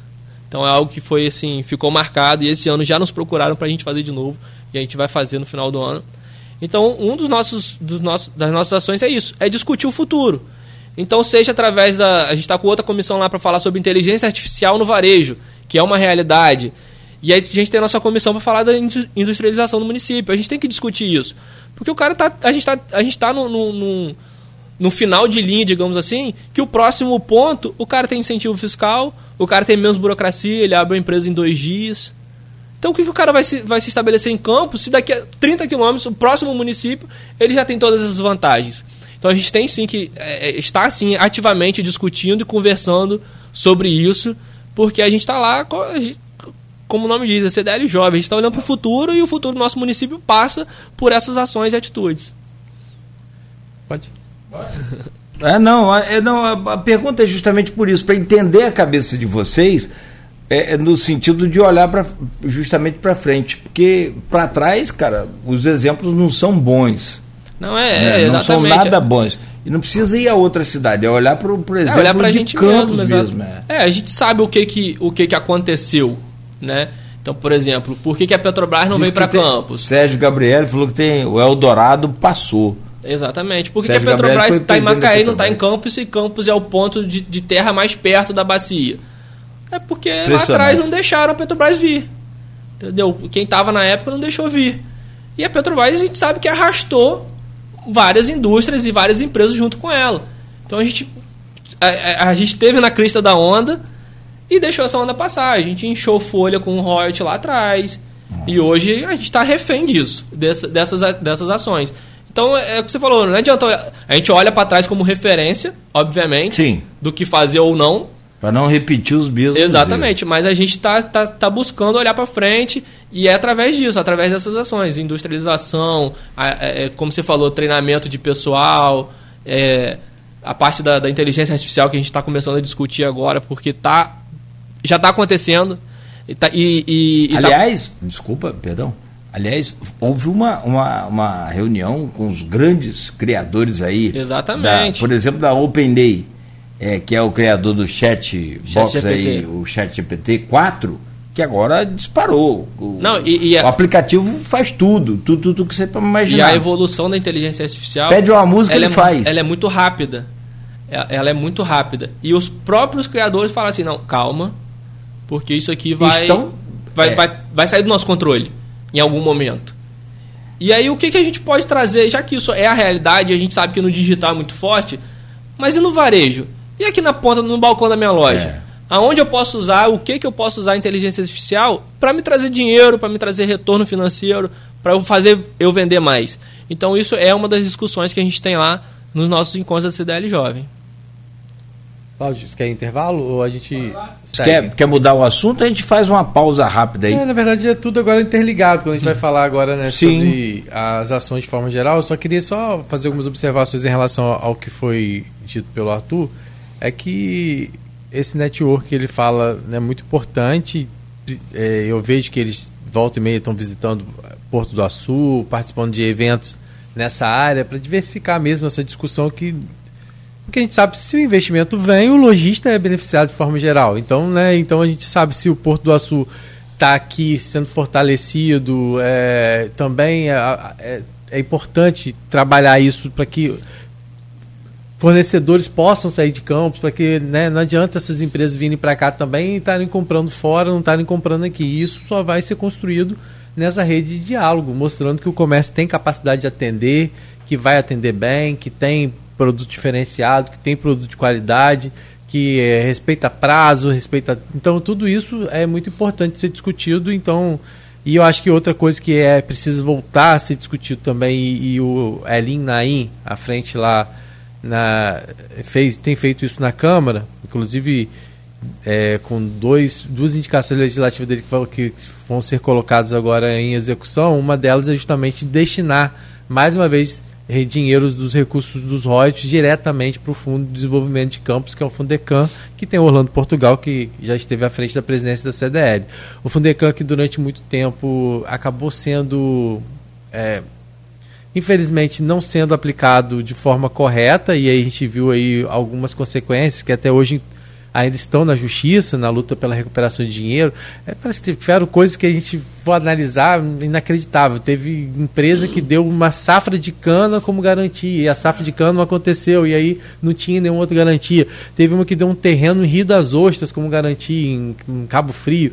Então, assim, são coisas que, infelizmente, naquele momento, né, eu não sei se foi falta de preparo, o que foi, e não deu certo. Só que a gente está tendo a oportunidade de se restabelecer isso. O Orlando Portugal tem feito um trabalho muito bacana em frente à frente do Fundecam, assim como também durante o governo do Rafael Diniz, outras pessoas também fizeram um bom trabalho nessa reestruturação do Fundecam, mas acho muito importante voltar a ter especificado dinheiro dos royalties para dentro desse fundo, que possa ser direcionado diretamente o dinheiro, não como... mas como uma determinação, tantos por cento tem que ir para o fundo, não tem jeito, tem que ir para o fundo, né, para poder movimentar, e o fundo é uma forma também, né, de incentivar o comércio, de incentivar o pequeno empreendedor. Inclusive no nosso bate-papo com o Vladimir, a gente falou sobre o Fundecam. É uma taxa que você não encontra no mercado, e você tem lá hoje, são 3 categorias, né, 5, 10 e 50 mil. Então você pode começar hoje um negócio com o dinheiro do Fundecam, com uma taxa que não tem no mercado. Então busca lá o pessoal do Fundecam nos altos da rodoviária lá, troca uma ideia, bate um papo, porque realmente é algo que incentiva até o empreendedorismo. Sim. Você lá pega lá 10 mil e começa uma lojinha, começa um negócio e vai escalando, e precisa de um começo. Sim. Né? Então o Fundecam tá aí para isso, realmente, como você falou, está fazendo um excelente trabalho, e a gente... Mas pode ampliar, né? Pode ampliar. A gente conta que isso continue. Pode ser usado mais para geração de emprego também. Não que a questão do emprego não seja emprego, mas assim. Mas eu acho que de voltar a trazer grandes empresas e se discutir isso, né, para que mais empregos sejam gerados na nossa cidade. Há essa você possibilidade. Falou, lá atrás foi feito de uma forma um tanto quanto errada, vamos dizer assim. Uhum. Mas é um começo, sabe? Eu acho que tem que voltar atrás. Voltou a estaca zero? Começa com 5, 10, 50, vai tomando corpo, vai entendendo o que o mercado pede, para depois sim a gente voltar a ter alguns incentivos, né, nesse sentido. Porque hoje eu acho que não é, pelo que eu percebi, o que foi votado lá na Câmara, foi proposto, não existe hoje um determinado... Há tanto dos royalties tem que ir para o fundo. Uhum. Então, assim, o município, claro, coloca dinheiro sim dos royalties no Fundecam, mas não é especificado. Sim. Eu acho que é importante, sim. Eu acho que dentro dessa proposta, se isso ser colocado, ser especificado. 5% do que você arrecada, do que vem de royalties vai para o fundo. Sim. Entendeu? Eu acho que é importante ter hoje uma lei que determine isso. Até para que tudo tem que ter um limite e um prazo. Como você falou, até para que a gente tenha... Você falou, Niterói tem hoje essa questão de não utilizar o recurso Está lá no fundo. Então, nossa, a gente não pode hoje guardar 50%, que a gente possa guardar 5%, mas pelo menos guarde alguma coisa para que a gente lá na frente tenha esse respaldo, né? Então, assim, é algo que Campos realmente precisa ser pensado nessa questão da ampliação do Fundecam. Eu acho que superar os traumas que existiram, e que não foram poucos, né? Que inclusive resultaram até numa CPI na Câmara, tá? Na Justiça. Mas olhar o Fundecam realmente como essa possibilidade de ampliar, né, a geração de emprego, principalmente para o jovem que precisa muito disso aqui em Campos. E aí, a gente, depois do intervalo, a gente volta falando um pouquinho sobre essa questão do jovem no empreendedorismo. Eu queria até saber, por parte do Arthur, se existe hoje a proposta de um diálogo maior de vocês com as instituições de ensino aqui de Campos, né? A gente sabe que Campos tem esse polo universitário muito grande, tem uma galera produzindo muito dentro da universidade, sim, empreendendo já, e eu queria que você, depois do intervalo, falasse um pouquinho sobre isso, se há essa visão de vocês também da parceria com a academia, né, com as universidades, para desenvolver, trazer também a participação mais do jovem para esse desenvolvimento econômico do município. Campos tem uma incubadora fantástica e a gente tem cadeira lá. Então vamos lá, vamos daqui a pouco abordar esse tema com vocês, já está deixado aí o fio para o próximo bloco, e a seguir a gente volta então com o Folha no Ar. Pausa rápida aqui para o intervalo, no oferecimento de Proteus, Unimed Campos, Laboratórios Plínio Bacelar e Vacina Plínio Bacelar, cuidando bem de tudo que te faz bem, agora com um aplicativo exclusivo, hein? O programa tem o oferecimento de Proteus, Unimed Campos, Laboratório Plínio Bacelar e Vacina Plínio Bacelar, cuidando bem de tudo que te faz bem.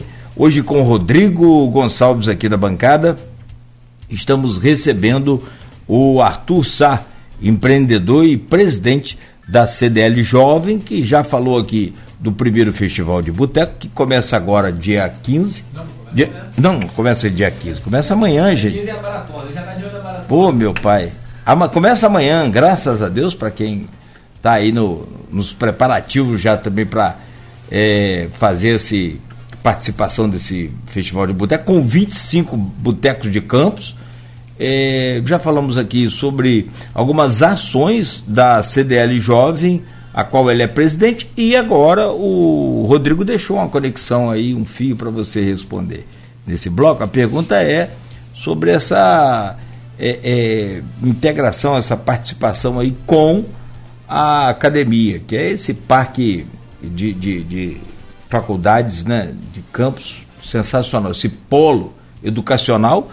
E eu acrescentei um tema aí, a pergunta do Rodrigo, que é a incubadora Tec Campos. Como que a CDL Jovem tem participado, tem chamado esse pessoal, que eu vou repetir o que o Rodrigo falou, está produzindo muita coisa boa. E às vezes não tem mercado em Campos por falta de network. Exatamente. Como eu falei no bloco anterior, né, que a gente começou lá em janeiro de 2020, e nas nossas primeiras reuniões a gente falava muito sobre isso, sobre levar o empreendedorismo para as escolas, falar sobre sucessão familiar nas escolas. Então hoje a gente tem muitas empresas em Campos que têm bastante tempo de mercado, mas que vão ser vendidas ou vão acabar porque o filho não despertou o interesse de fazer essa sucessão. Né? Eu sou um caso de sucessão familiar, né? Já estou na terceira geração da minha família, da minha empresa, e a gente tem outros diretores que estão nesse mesmo momento. Então lá atrás a gente pensava nisso, mas aí veio pandemia, a gente não podia ir para a rua, as escolas não tinham mais aula, e a gente deixou esse plano de lado e começou a fazer uma observaçãozinha que você falou. É porque Campos tinha uma cultura que era difícil, tá? É que empresário achava que filho tinha que estudar fora de Campos. Exatamente. E aí muitas vezes esse filho ia e não voltava. E aí era isso que acontecia. Então, hoje não, hoje as pessoas já têm essa visão que filho pode estudar aqui, que a gente tem boas instituições, que dá pra... e não só isso, eu acho que passa muito pela forma como o empresariado, o empresário, o comerciante, né? Porque eu sou comerciante. A gente não é uma vida fácil também. Sim. Então, muitas das vezes, o filho, né, cresceu com aquele estigma. Pô, eu só vejo meu pai de madrugada, de noite, eu nunca vi meu pai, não conheço meu pai, ou minha mãe, no caso, né, meus pais, porque o comércio suga, e suga mesmo. Mas eu acho que como toda profissão, suga. Então, até a forma que era falado sobre o comércio, sobre a loja, sobre a empresa dentro de casa, conta muito se o cara quer estar presente ou não. Eu brinco que meu pai abriu a loja em 88 e eu nasci em 90. Então a loja faz 34 anos esse ano. 35. Nasceu lá no balcão, lá, né? Eu nasci atrás do balcão. Eu quebrei meu braço jogando bola dentro da loja. Então eu vivo aquilo lá, eu brinco que eu trabalho desde que eu nasci. Mas, e efetivamente desde meus 16, 18 anos já tomando decisões. Né? Então, pra gente, dentro de casa sempre foi algo muito natural. E para outras empresas não é tão natural assim. Né? Então a gente sempre teve essa ideia, esse sonho de falar sobre isso. Cultivar também exatamente. Bom exemplo de sucessão referência. Familiar. É. E não só falar sobre sucessão, porque muitas vezes o cara, nas escolas públicas do município, ele já corta o cabelo dos amiguinhos, a mãe já faz o salgado e ele vende no recreio, ele já é um empreendedor sem saber. E sem entender que aquilo ali pode ser uma fonte de renda para ele ajudar em casa, para ele comprar o tênis que ele quer, para ele sair para o barzinho, para curtir o festival de boteco que ele quer. Então a gente sempre teve essa ideia, né? E esse ano a gente vai tentar, e como eu falei, em 2020 a gente já tinha alinhado até com tinha uma vereadora na Câmara na época que era muito ligada à educação, a gente estava alinhando conversas com ela. Pode falar o nome. Mas eu não vou lembrar o nome. Eu não vou lembrar o nome dela. E aí a gente tinha... Vereadora na Câmara, a gente teve. A gente teve Joilza Rangel. Eu acho que era ela. Que era ela foi diretora do liceu. Então, né? Foi ela mesmo. Bem lembrado, foi ela mesmo. A gente tinha conversas com ela pra gente levar... E assim, formatar, né? Tentar entender o que a gente poderia levar pra esse público pra falar sobre empreendedorismo, inovação dentro das escolas. Mas aí, como a gente sabe, a pandemia e tal, aí a gente acabou focando em outros projetos que foram acontecendo. Né? E que a gente pôde fazer. Então esse ano a gente tentou reativar essa conversa internamente para a gente entender aonde a gente pode chegar. Enquanto a Academia Tech Campus, a gente tem uma cadeira lá, a CDL Jovem tem uma cadeira, né, na Tech Campus. Eu particularmente participei de um evento que eles fizeram, né, como um Shark Tank, que eles fizeram uma rodada de pitches lá, de apresentação das startups que estavam lá. Então eu pude participar desse network e até com um pouco de experiência que eu tenho, poder observar que tem perfis e tem perfis. Então tem perfil que eu cheguei lá e falei, moço, ó, pega o teu produto, vende bota ele no mercado, mas terceiriza, ganha royalty dele e foca a tua ideia na ciência, que é o que você faz de melhor. Não adianta eu pegar um cara da academia que é 100% focado em ciência e dizer para ele que ele tem que ter uma estratégia de marketing, que ele tem que fazer um layout da marca dele, que ele tem que registrar a marca dele, que ele tem que pensar no comercial, no administrativo, que o cara vai... Ele vai tirar o foco dele daquilo que ele é bom, que é a ciência, vai deixar de produzir. Então, quando ele pode muito bem estar recebendo lá 5, 2, 0,5% de royalties de um produto e lançar 100 produtos e ter 100% de várias coisas. Ao invés de ter 100% de uma coisa só, ele tem 1% de 100 coisas e continuar produzindo, que é o forte dele. Então essa troca com a Tech Campus é muito importante. Né? O Henrique foi meu professor de faculdade, o Rodrigo Lira é sensacional. E o Rodrigo Lira foi meu orientador de TCC. Então a gente tem, antes de CDL, a gente tem essa relação. Rodrigo Lira que eu estava tentando lembrar que era do Fundecam também, não foi isso? Foi também. Lá também. É um bom trabalho. Foi o que eu estava tentando lembrar o nome dele. E hoje é o braço direito de Henrique lá na Tech Campus. Os dois foram meus professores na faculdade. O Rodrigo foi meu orientador de TCC. Então antes disso tudo, da gente estar onde a gente está hoje, a gente tem essa ligação da academia, né? De ter trocado experiência em sala de aula. E a gente continua tendo essa abertura, né?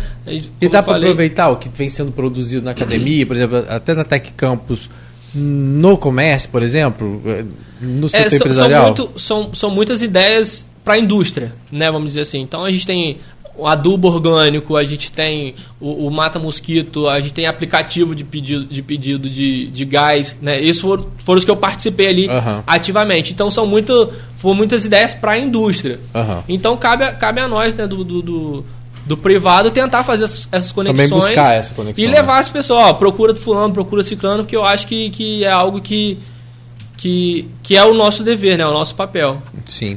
E aí também, mas vocês com certeza estão de portas abertas também para que outras universidades, mesmo que não façam parte da Tech Campus, que queiram parcerias, isso...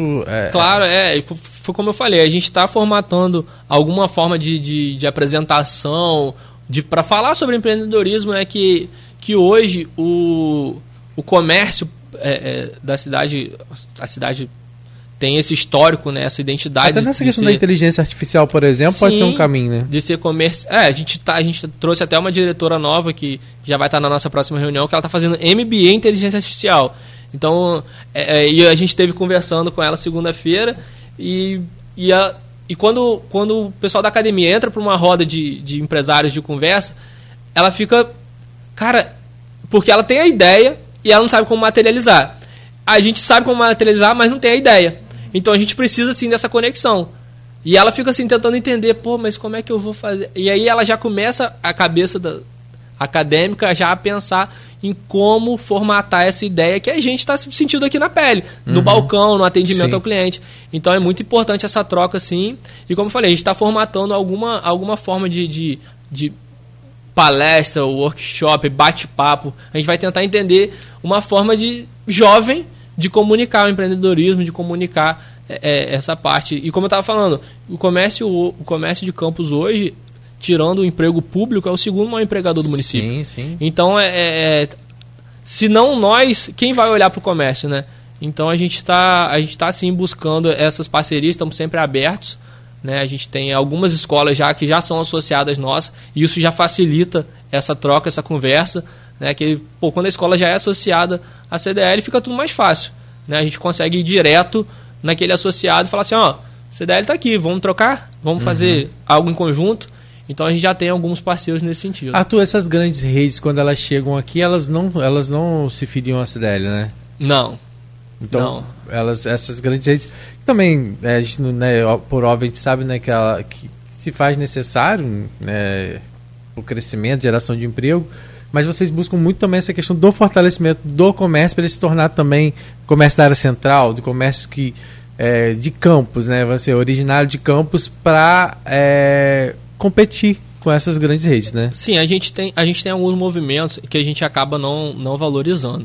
Óbvio que eles não se associam, não é porque a gente não quer, é porque não é interesse deles estarem associados a gente, até porque a gestão muitas vezes é feita de fora para dentro, né? Sim. A gestão não é local.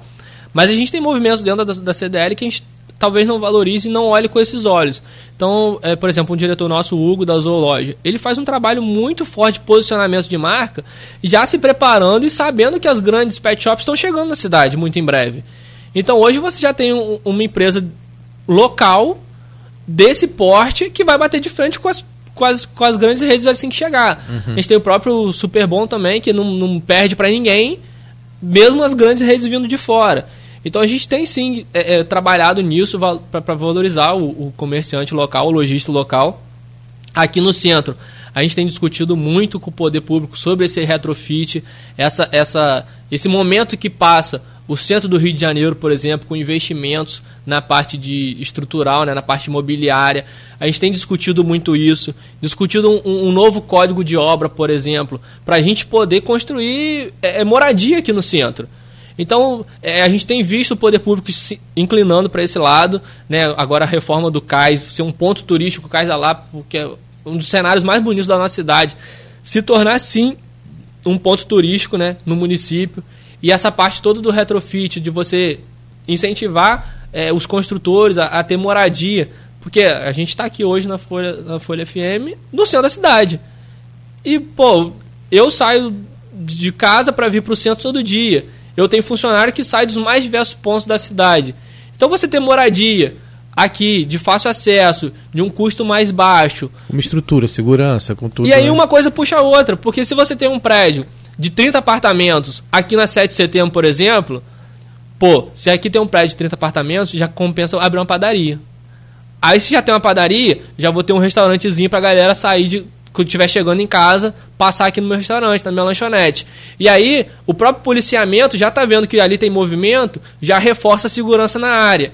E aí você vai fazendo isso de forma perimétrica no centro da cidade, você revive o centro da cidade, que é... Assim, eu sou suspeito de dizer, como eu falei, tem 33 anos de centro, né? Então eu vivo aqui, eu respiro o centro da cidade, eu sou um dos que mais fala e luta sobre isso. Então o projeto do Retrofit vem de encontro a isso, de você fortalecer e você aumentar. Eu acredito muito que passa pela moradia, eu acho que você ter moradia no centro é muito importante. Por isso que você falou, porque a cadeia toda vem junto. Sim, sim. Tanto de comércio quanto de segurança, você torna o centro um lugar agradável. Hoje, se você passa no centro hoje, 7 horas da noite, é um Deus nos acuda. É vidro fechado, carro trancado, a pé você não passa. E você tendo moradia, você começa a mudar a ótica para o centro da cidade. E aí você começa a dar um respiro, e é algo que está acontecendo pelo Estado já. A cidade do Rio de Janeiro fez isso, grandes incorporadores nacionais, da própria W Torre, incorporando hotéis que estavam abandonados e fazendo ali kitnet para fazer esse movimento. Né? Então, essa discussão a gente presencia sim. A gente está alinhando agora uma reunião do Poder Público com as construtoras. Né? A gente teve um construtor lá falando com a gente no podcast que vai lançar essa semana, e a gente está alinhando essa reunião até para o poder público entender o que de incentivo ele pode dar. Óbvio que você isentar já o IPTU e o ISS durante a obra já é alguma coisa, mas o Rio de Janeiro deu 10 anos de isenção de IPTU para quem investir em moradia no centro. Então por que não a gente pensar em algo nesse sentido também? Né? E aí vem no que a gente está falando.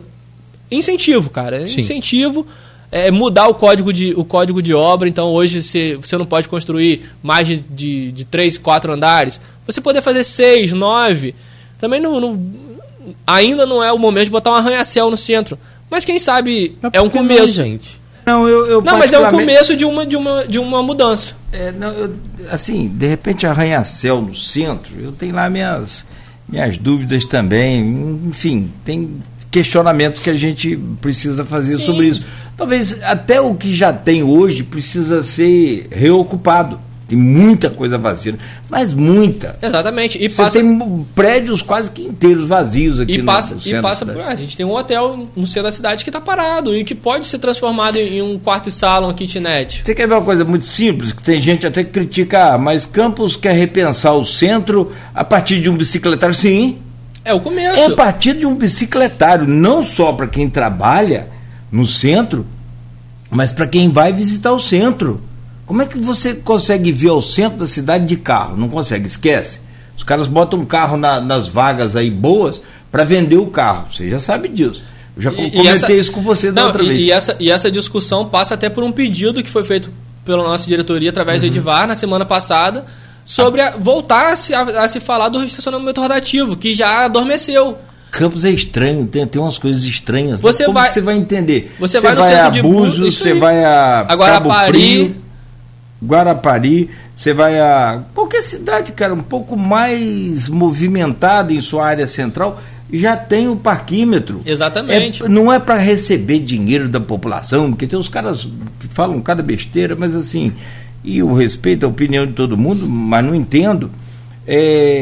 Como, por exemplo, você precisa da rotatividade. A pessoa vem para o centro e deixa o carro ali o dia inteiro. E tem aqueles que, como eu te disse, tem algumas vagas ali, eu acho que do Correio agora eles mudaram bastante, colocaram ali... Táxi. Não, para idoso e deficiente. Sim, na frente do Correio, sim. Ficou muito legal, bacana. Os caras estavam colocando ali um carro para vender. Chegava ali 6 horas da manhã, estacionava o carro com a placa atrás, vendo e tal.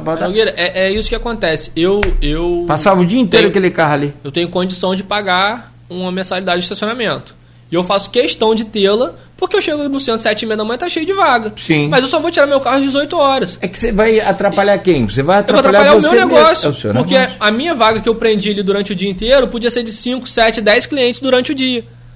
Só que nem todo mundo tem esse pensamento, todo mundo pensa dessa forma. Inclusive nem o comerciante. Exatamente. Não, porque esse cara é contra a ciclovia. Eu não entendi isso até agora. É esse cara que para e ocupa a vaga de rua. É esse cara, é o cara que é o comerciante, é o funcionário do comércio, que chega às 7 horas. Ó, a gente chegou aqui pra rádio hoje antes das 7. Tá cheio de vaga aqui, eu já parei meu carro. O meu tá aqui. Se eu quiser, eu largo meu carro ali e fico até as 18 horas. Consertou o carro? Já tem um tempinho. Nem falou, hein, pra gente dar umas voltas aí. Não, mas consertou em parte, né, meu filho? Porque carro velho é aquele negócio, né? Nunca conserta. Pai, né? Não pode ver uma chuva esse carro dele. E aí a gente... Mas o bicicletário tem algum pedido disso à prefeitura? Porque seria interessante... Não, tem até um... Parar de amarrar as bicicletas ali no... Nos postes do calçadão. Mas já tiveram alguns bicicletas. O que aconteceu? Não chegou até O que a gente discute lá e observa? O ideal era alugar um prédio. Não, o ideal é ter, ter alguns pontos de bicicletário. E nem que você bote um guarda municipal ali durante o expediente. É, porque realmente... Porque qual que é o medo do cara da bicicleta? Ele quer parar, amarrar a bicicleta dele na frente da loja que ele trabalha, para ele passar o dia olhando para ela. Bicicleta. Então a gente tem que dar a tranquilidade também do cara parar. Existe bicicletário na cidade.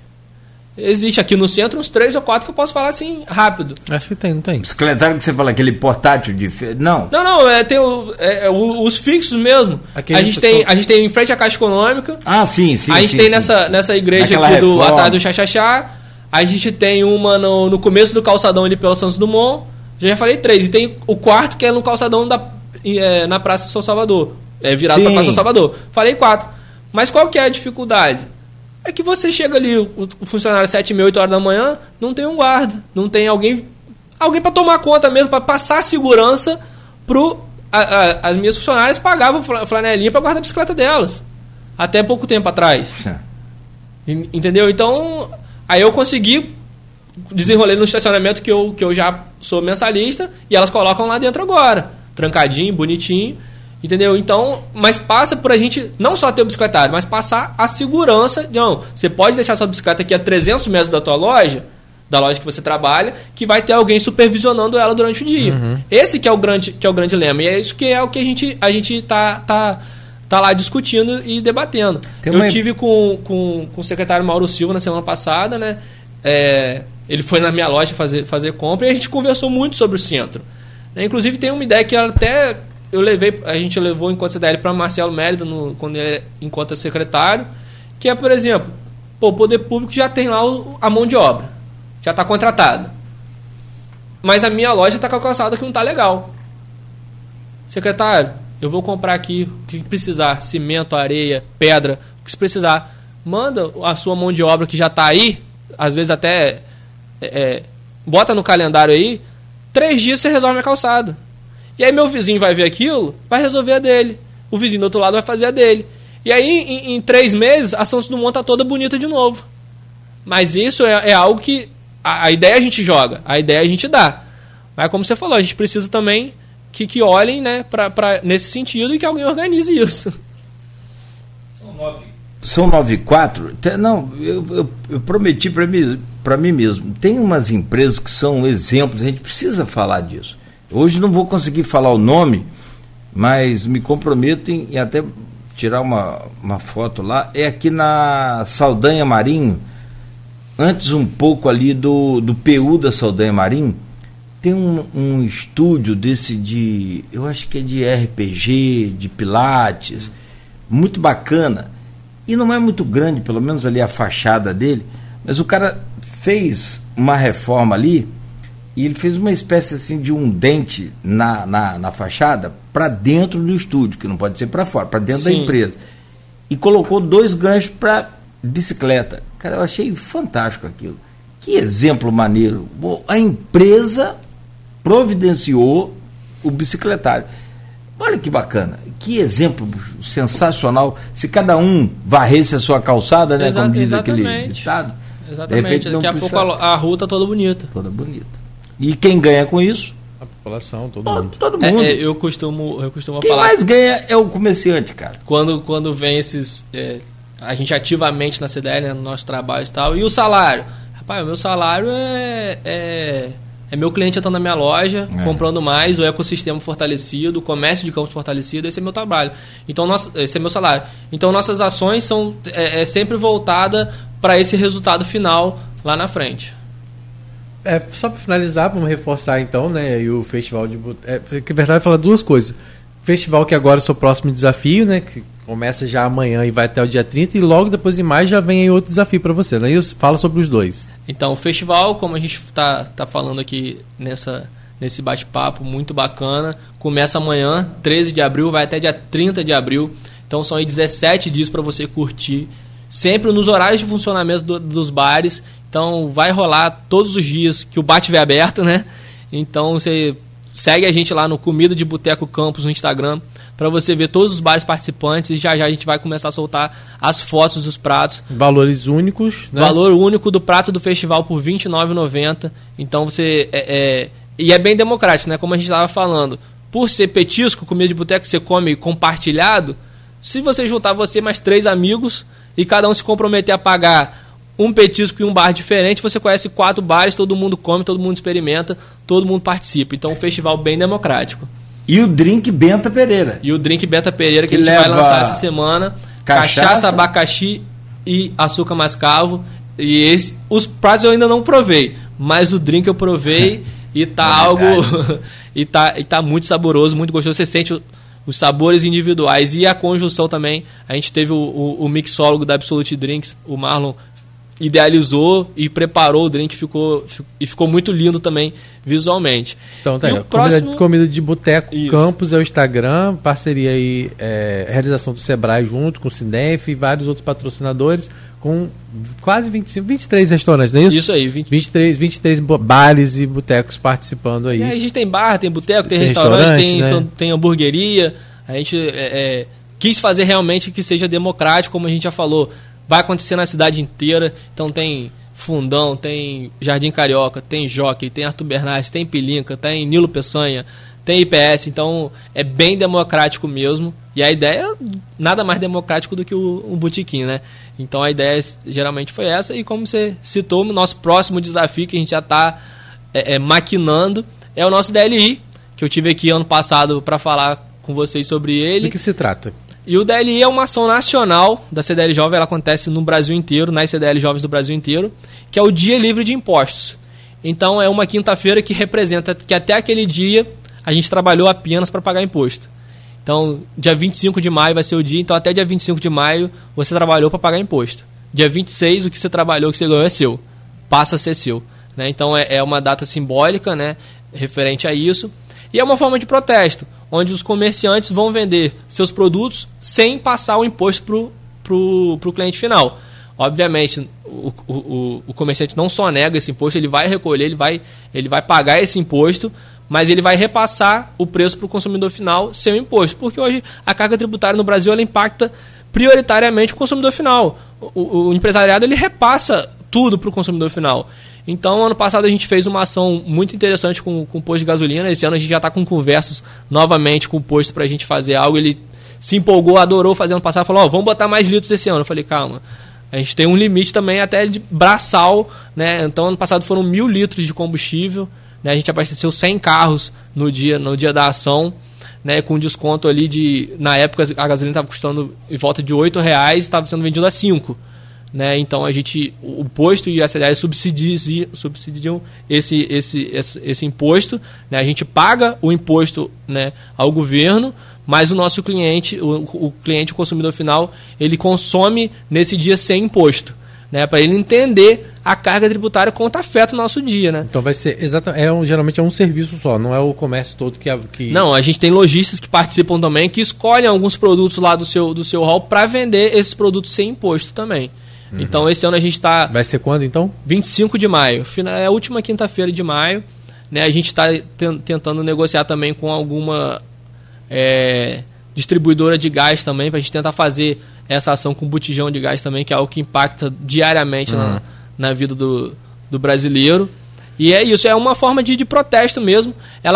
Essa ação ocorre simultaneamente em todas as CDL Jovens do Brasil. Né? Então, esse ano, ano passado a capital foi Brasília, esse ano, salvo engano, vai ser no Rio de Janeiro. Então, vocês vão ver pela televisão aí a gente trabalhando no Brasil todo, todas as cidades jovens envolvidas. Vocês vão ver o impostossauro rodando no Brasil aí no dia 25 de maio. E com certeza até lá a gente volta a falar sobre isso, né, Cláudia, aqui no programa, né? não tenha dúvida. Deixa eu orientar o Maurício aqui, que desde domingo de Páscoa, que ele levou o chocolate do Fluminense lá, ele está desorientado, ele quer saber onde pesquisar aí para saber os botecos que estão participando. É no Instagram, Maurício. Estou brincando com ele. A gente tem o Instagram, falou, tem o Instagram com o Mídia Boteco, e tem a página também da CDL Campos, né, na internet, que é os...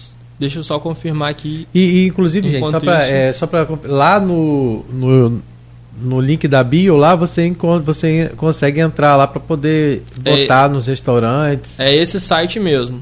Que é o cdlcampus.org.br/comida de boteco. Lá esse vai ser o site que vai receber a votação do pessoal. Ele hoje, obviamente, está desabilitado, né? A questão da avaliação. A gente vai abrir a avaliação a partir de amanhã à noite. Mas lá você já tem a relação também de todos os bares e botecos participantes. cdlcampus.org.br/comida de boteco.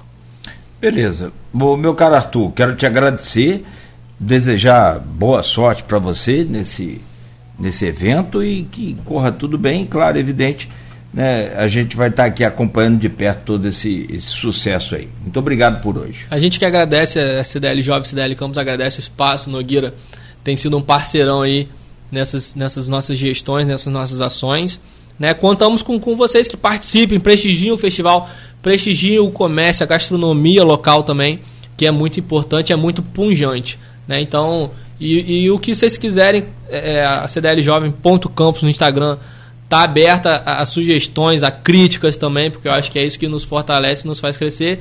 Sigam lá o Comida de Boteco Campos para ficar por dentro de tudo e já saborear com os olhos os pratos do festival. Ó, já tem quase 1.700 seguidores lá já, ó. Eu já estou seguindo lá, filho. Isso aí, obrigado. Isso aí, valeu, boa sorte. E se tiver alguma coisa lá, assim, se você estiver sobrecarregado... Se tiver algum bar para visitar que eu não fui. E precisar de algum... Fazer uma degustação. Entendeu como? De algum serviço contamos lá. Contamos com vocês. É de graça, não vamos cobrar nada. Ele está aqui sim, você falou que ele está aí ajudando, vamos ajudar mais ainda. Se tiver alguma bebida para experimentar lá. Deixa com a gente. Alguma comida. Vou mandar em primeira mão. Não tem problema. Ah, vai lá tirar uma foto, Nogueira. Vamos. Não sou fotógrafo, a gente quebra um galho. Rodrigo, você vai também, não vai? Está à disposição também, né? Tô depois aí. De 10 horas. Tem gente que só acorda depois de meio-dia. Mas boteco abre tarde, tá relaxado. A vantagem é essa. Jornalista que acorda cedo, tá na pessoa errada. Né? Rodrigo, obrigado por hoje também. Agradecer você mais uma vez, Alberto da técnica, todo mundo ficou acompanhando a gente em 98.3, pessoal da internet, o Arthur, né? Também agradecer, desejar sorte aí pro... E falar que também, né, as pessoas que forem participar do festival tem também esse diferencial aí, que pode ir lá se inscrever no Baratona, que vai acontecer no sábado, né, que uma van vai circular 10 bares aí, levando a galera para conhecer. Então também tem aí o Baratona, que é no dia 15, pode ir lá, que no Instagram também tem informações sobre isso. Tá, beleza. Não, estou vendo aqui um comentário aqui, a professora Carmen Carneiro precisa de um calçadão. Ah, ali em Guarulhos. É que se deixar, a gente fica aqui até meio dia. O Ítalo Nogueira comentou aqui no Instagram. De fato, ali precisa também, em frente ali aqueles bancos, tem ali Caixa Econômica, acho que tem o Itaú, tem ali, né, uma agência, tem o Bradesco também ali. Carneiro. Né? Carmen Carneiro, você desceu a ponte Rosinha à esquerda ali. À esquerda ali. Uhum. Ali já tem uma galera que fica... Tem uns negócios de açaí ali no meio do canteiro. Tem no canteiro, é muito bom. E aí precisa... O Ítalo está falando aqui muito bem. Está lembrado aí, está esquecido. Pois anota lá também para cobrar do prefeito. A gente fala muito do centro por conta da tradição comercial... Sim. Antiga do centro, mas é isso. Campos, o consumidor migrou a sua... Sim, uma das ações nossas do ano passado que deu muito certo, né, foi o Fashion Day, que a gente rodou, a gente fez o primeiro para São Salvador, fizemos lá em Guarulhos também, fizemos em Goitacazes, né? Também, e esse ano já... Aí você chama o Edivar para falar sobre isso, que esse filho é dele e ele que... Boa. E ele boa. Que fala. Movimenta bem. Bom, então ao Arthur, boa sorte, muito obrigado por hoje. Amanhã, de volta às 7h com o Rodrigo Gonçalves. Já está com a nossa entrevista marcada, né, de amanhã, que é com a Cristiane, gerente do SESC Gruçaí, né, depois dos 100 dias aí à frente lá da reabertura do SESC, ela vai fazer um parâmetro, inclusive já anunciando novas ações, que o SESC agora começa a desenvolver aquelas ações sociais voltadas à comunidade de Gruçaí, né, com atendimento aos idosos, né? Então é um trabalho diferenciado e a gente vai começar a falar também sobre isso, sobre essa movimentação que o SESC trouxe de volta, graças a Deus, que bom, ao litoral do Sul da Barra Gruçaí. Não, sensacional a volta do SESC. Então amanhã, de volta às 7h. Muito obrigado, continue ligado aqui na Folha FM, tem várias promoções lá no nosso Instagram também, no oferecimento de Proteus, Unimed Campos, Laboratórios Plínio Bacelar e Vacina Plínio Bacelar, que está com um aplicativo exclusivo aí agora, para você acompanhar todos os resultados de exames, todo o seu histórico com o Laboratório Plínio Bacelar.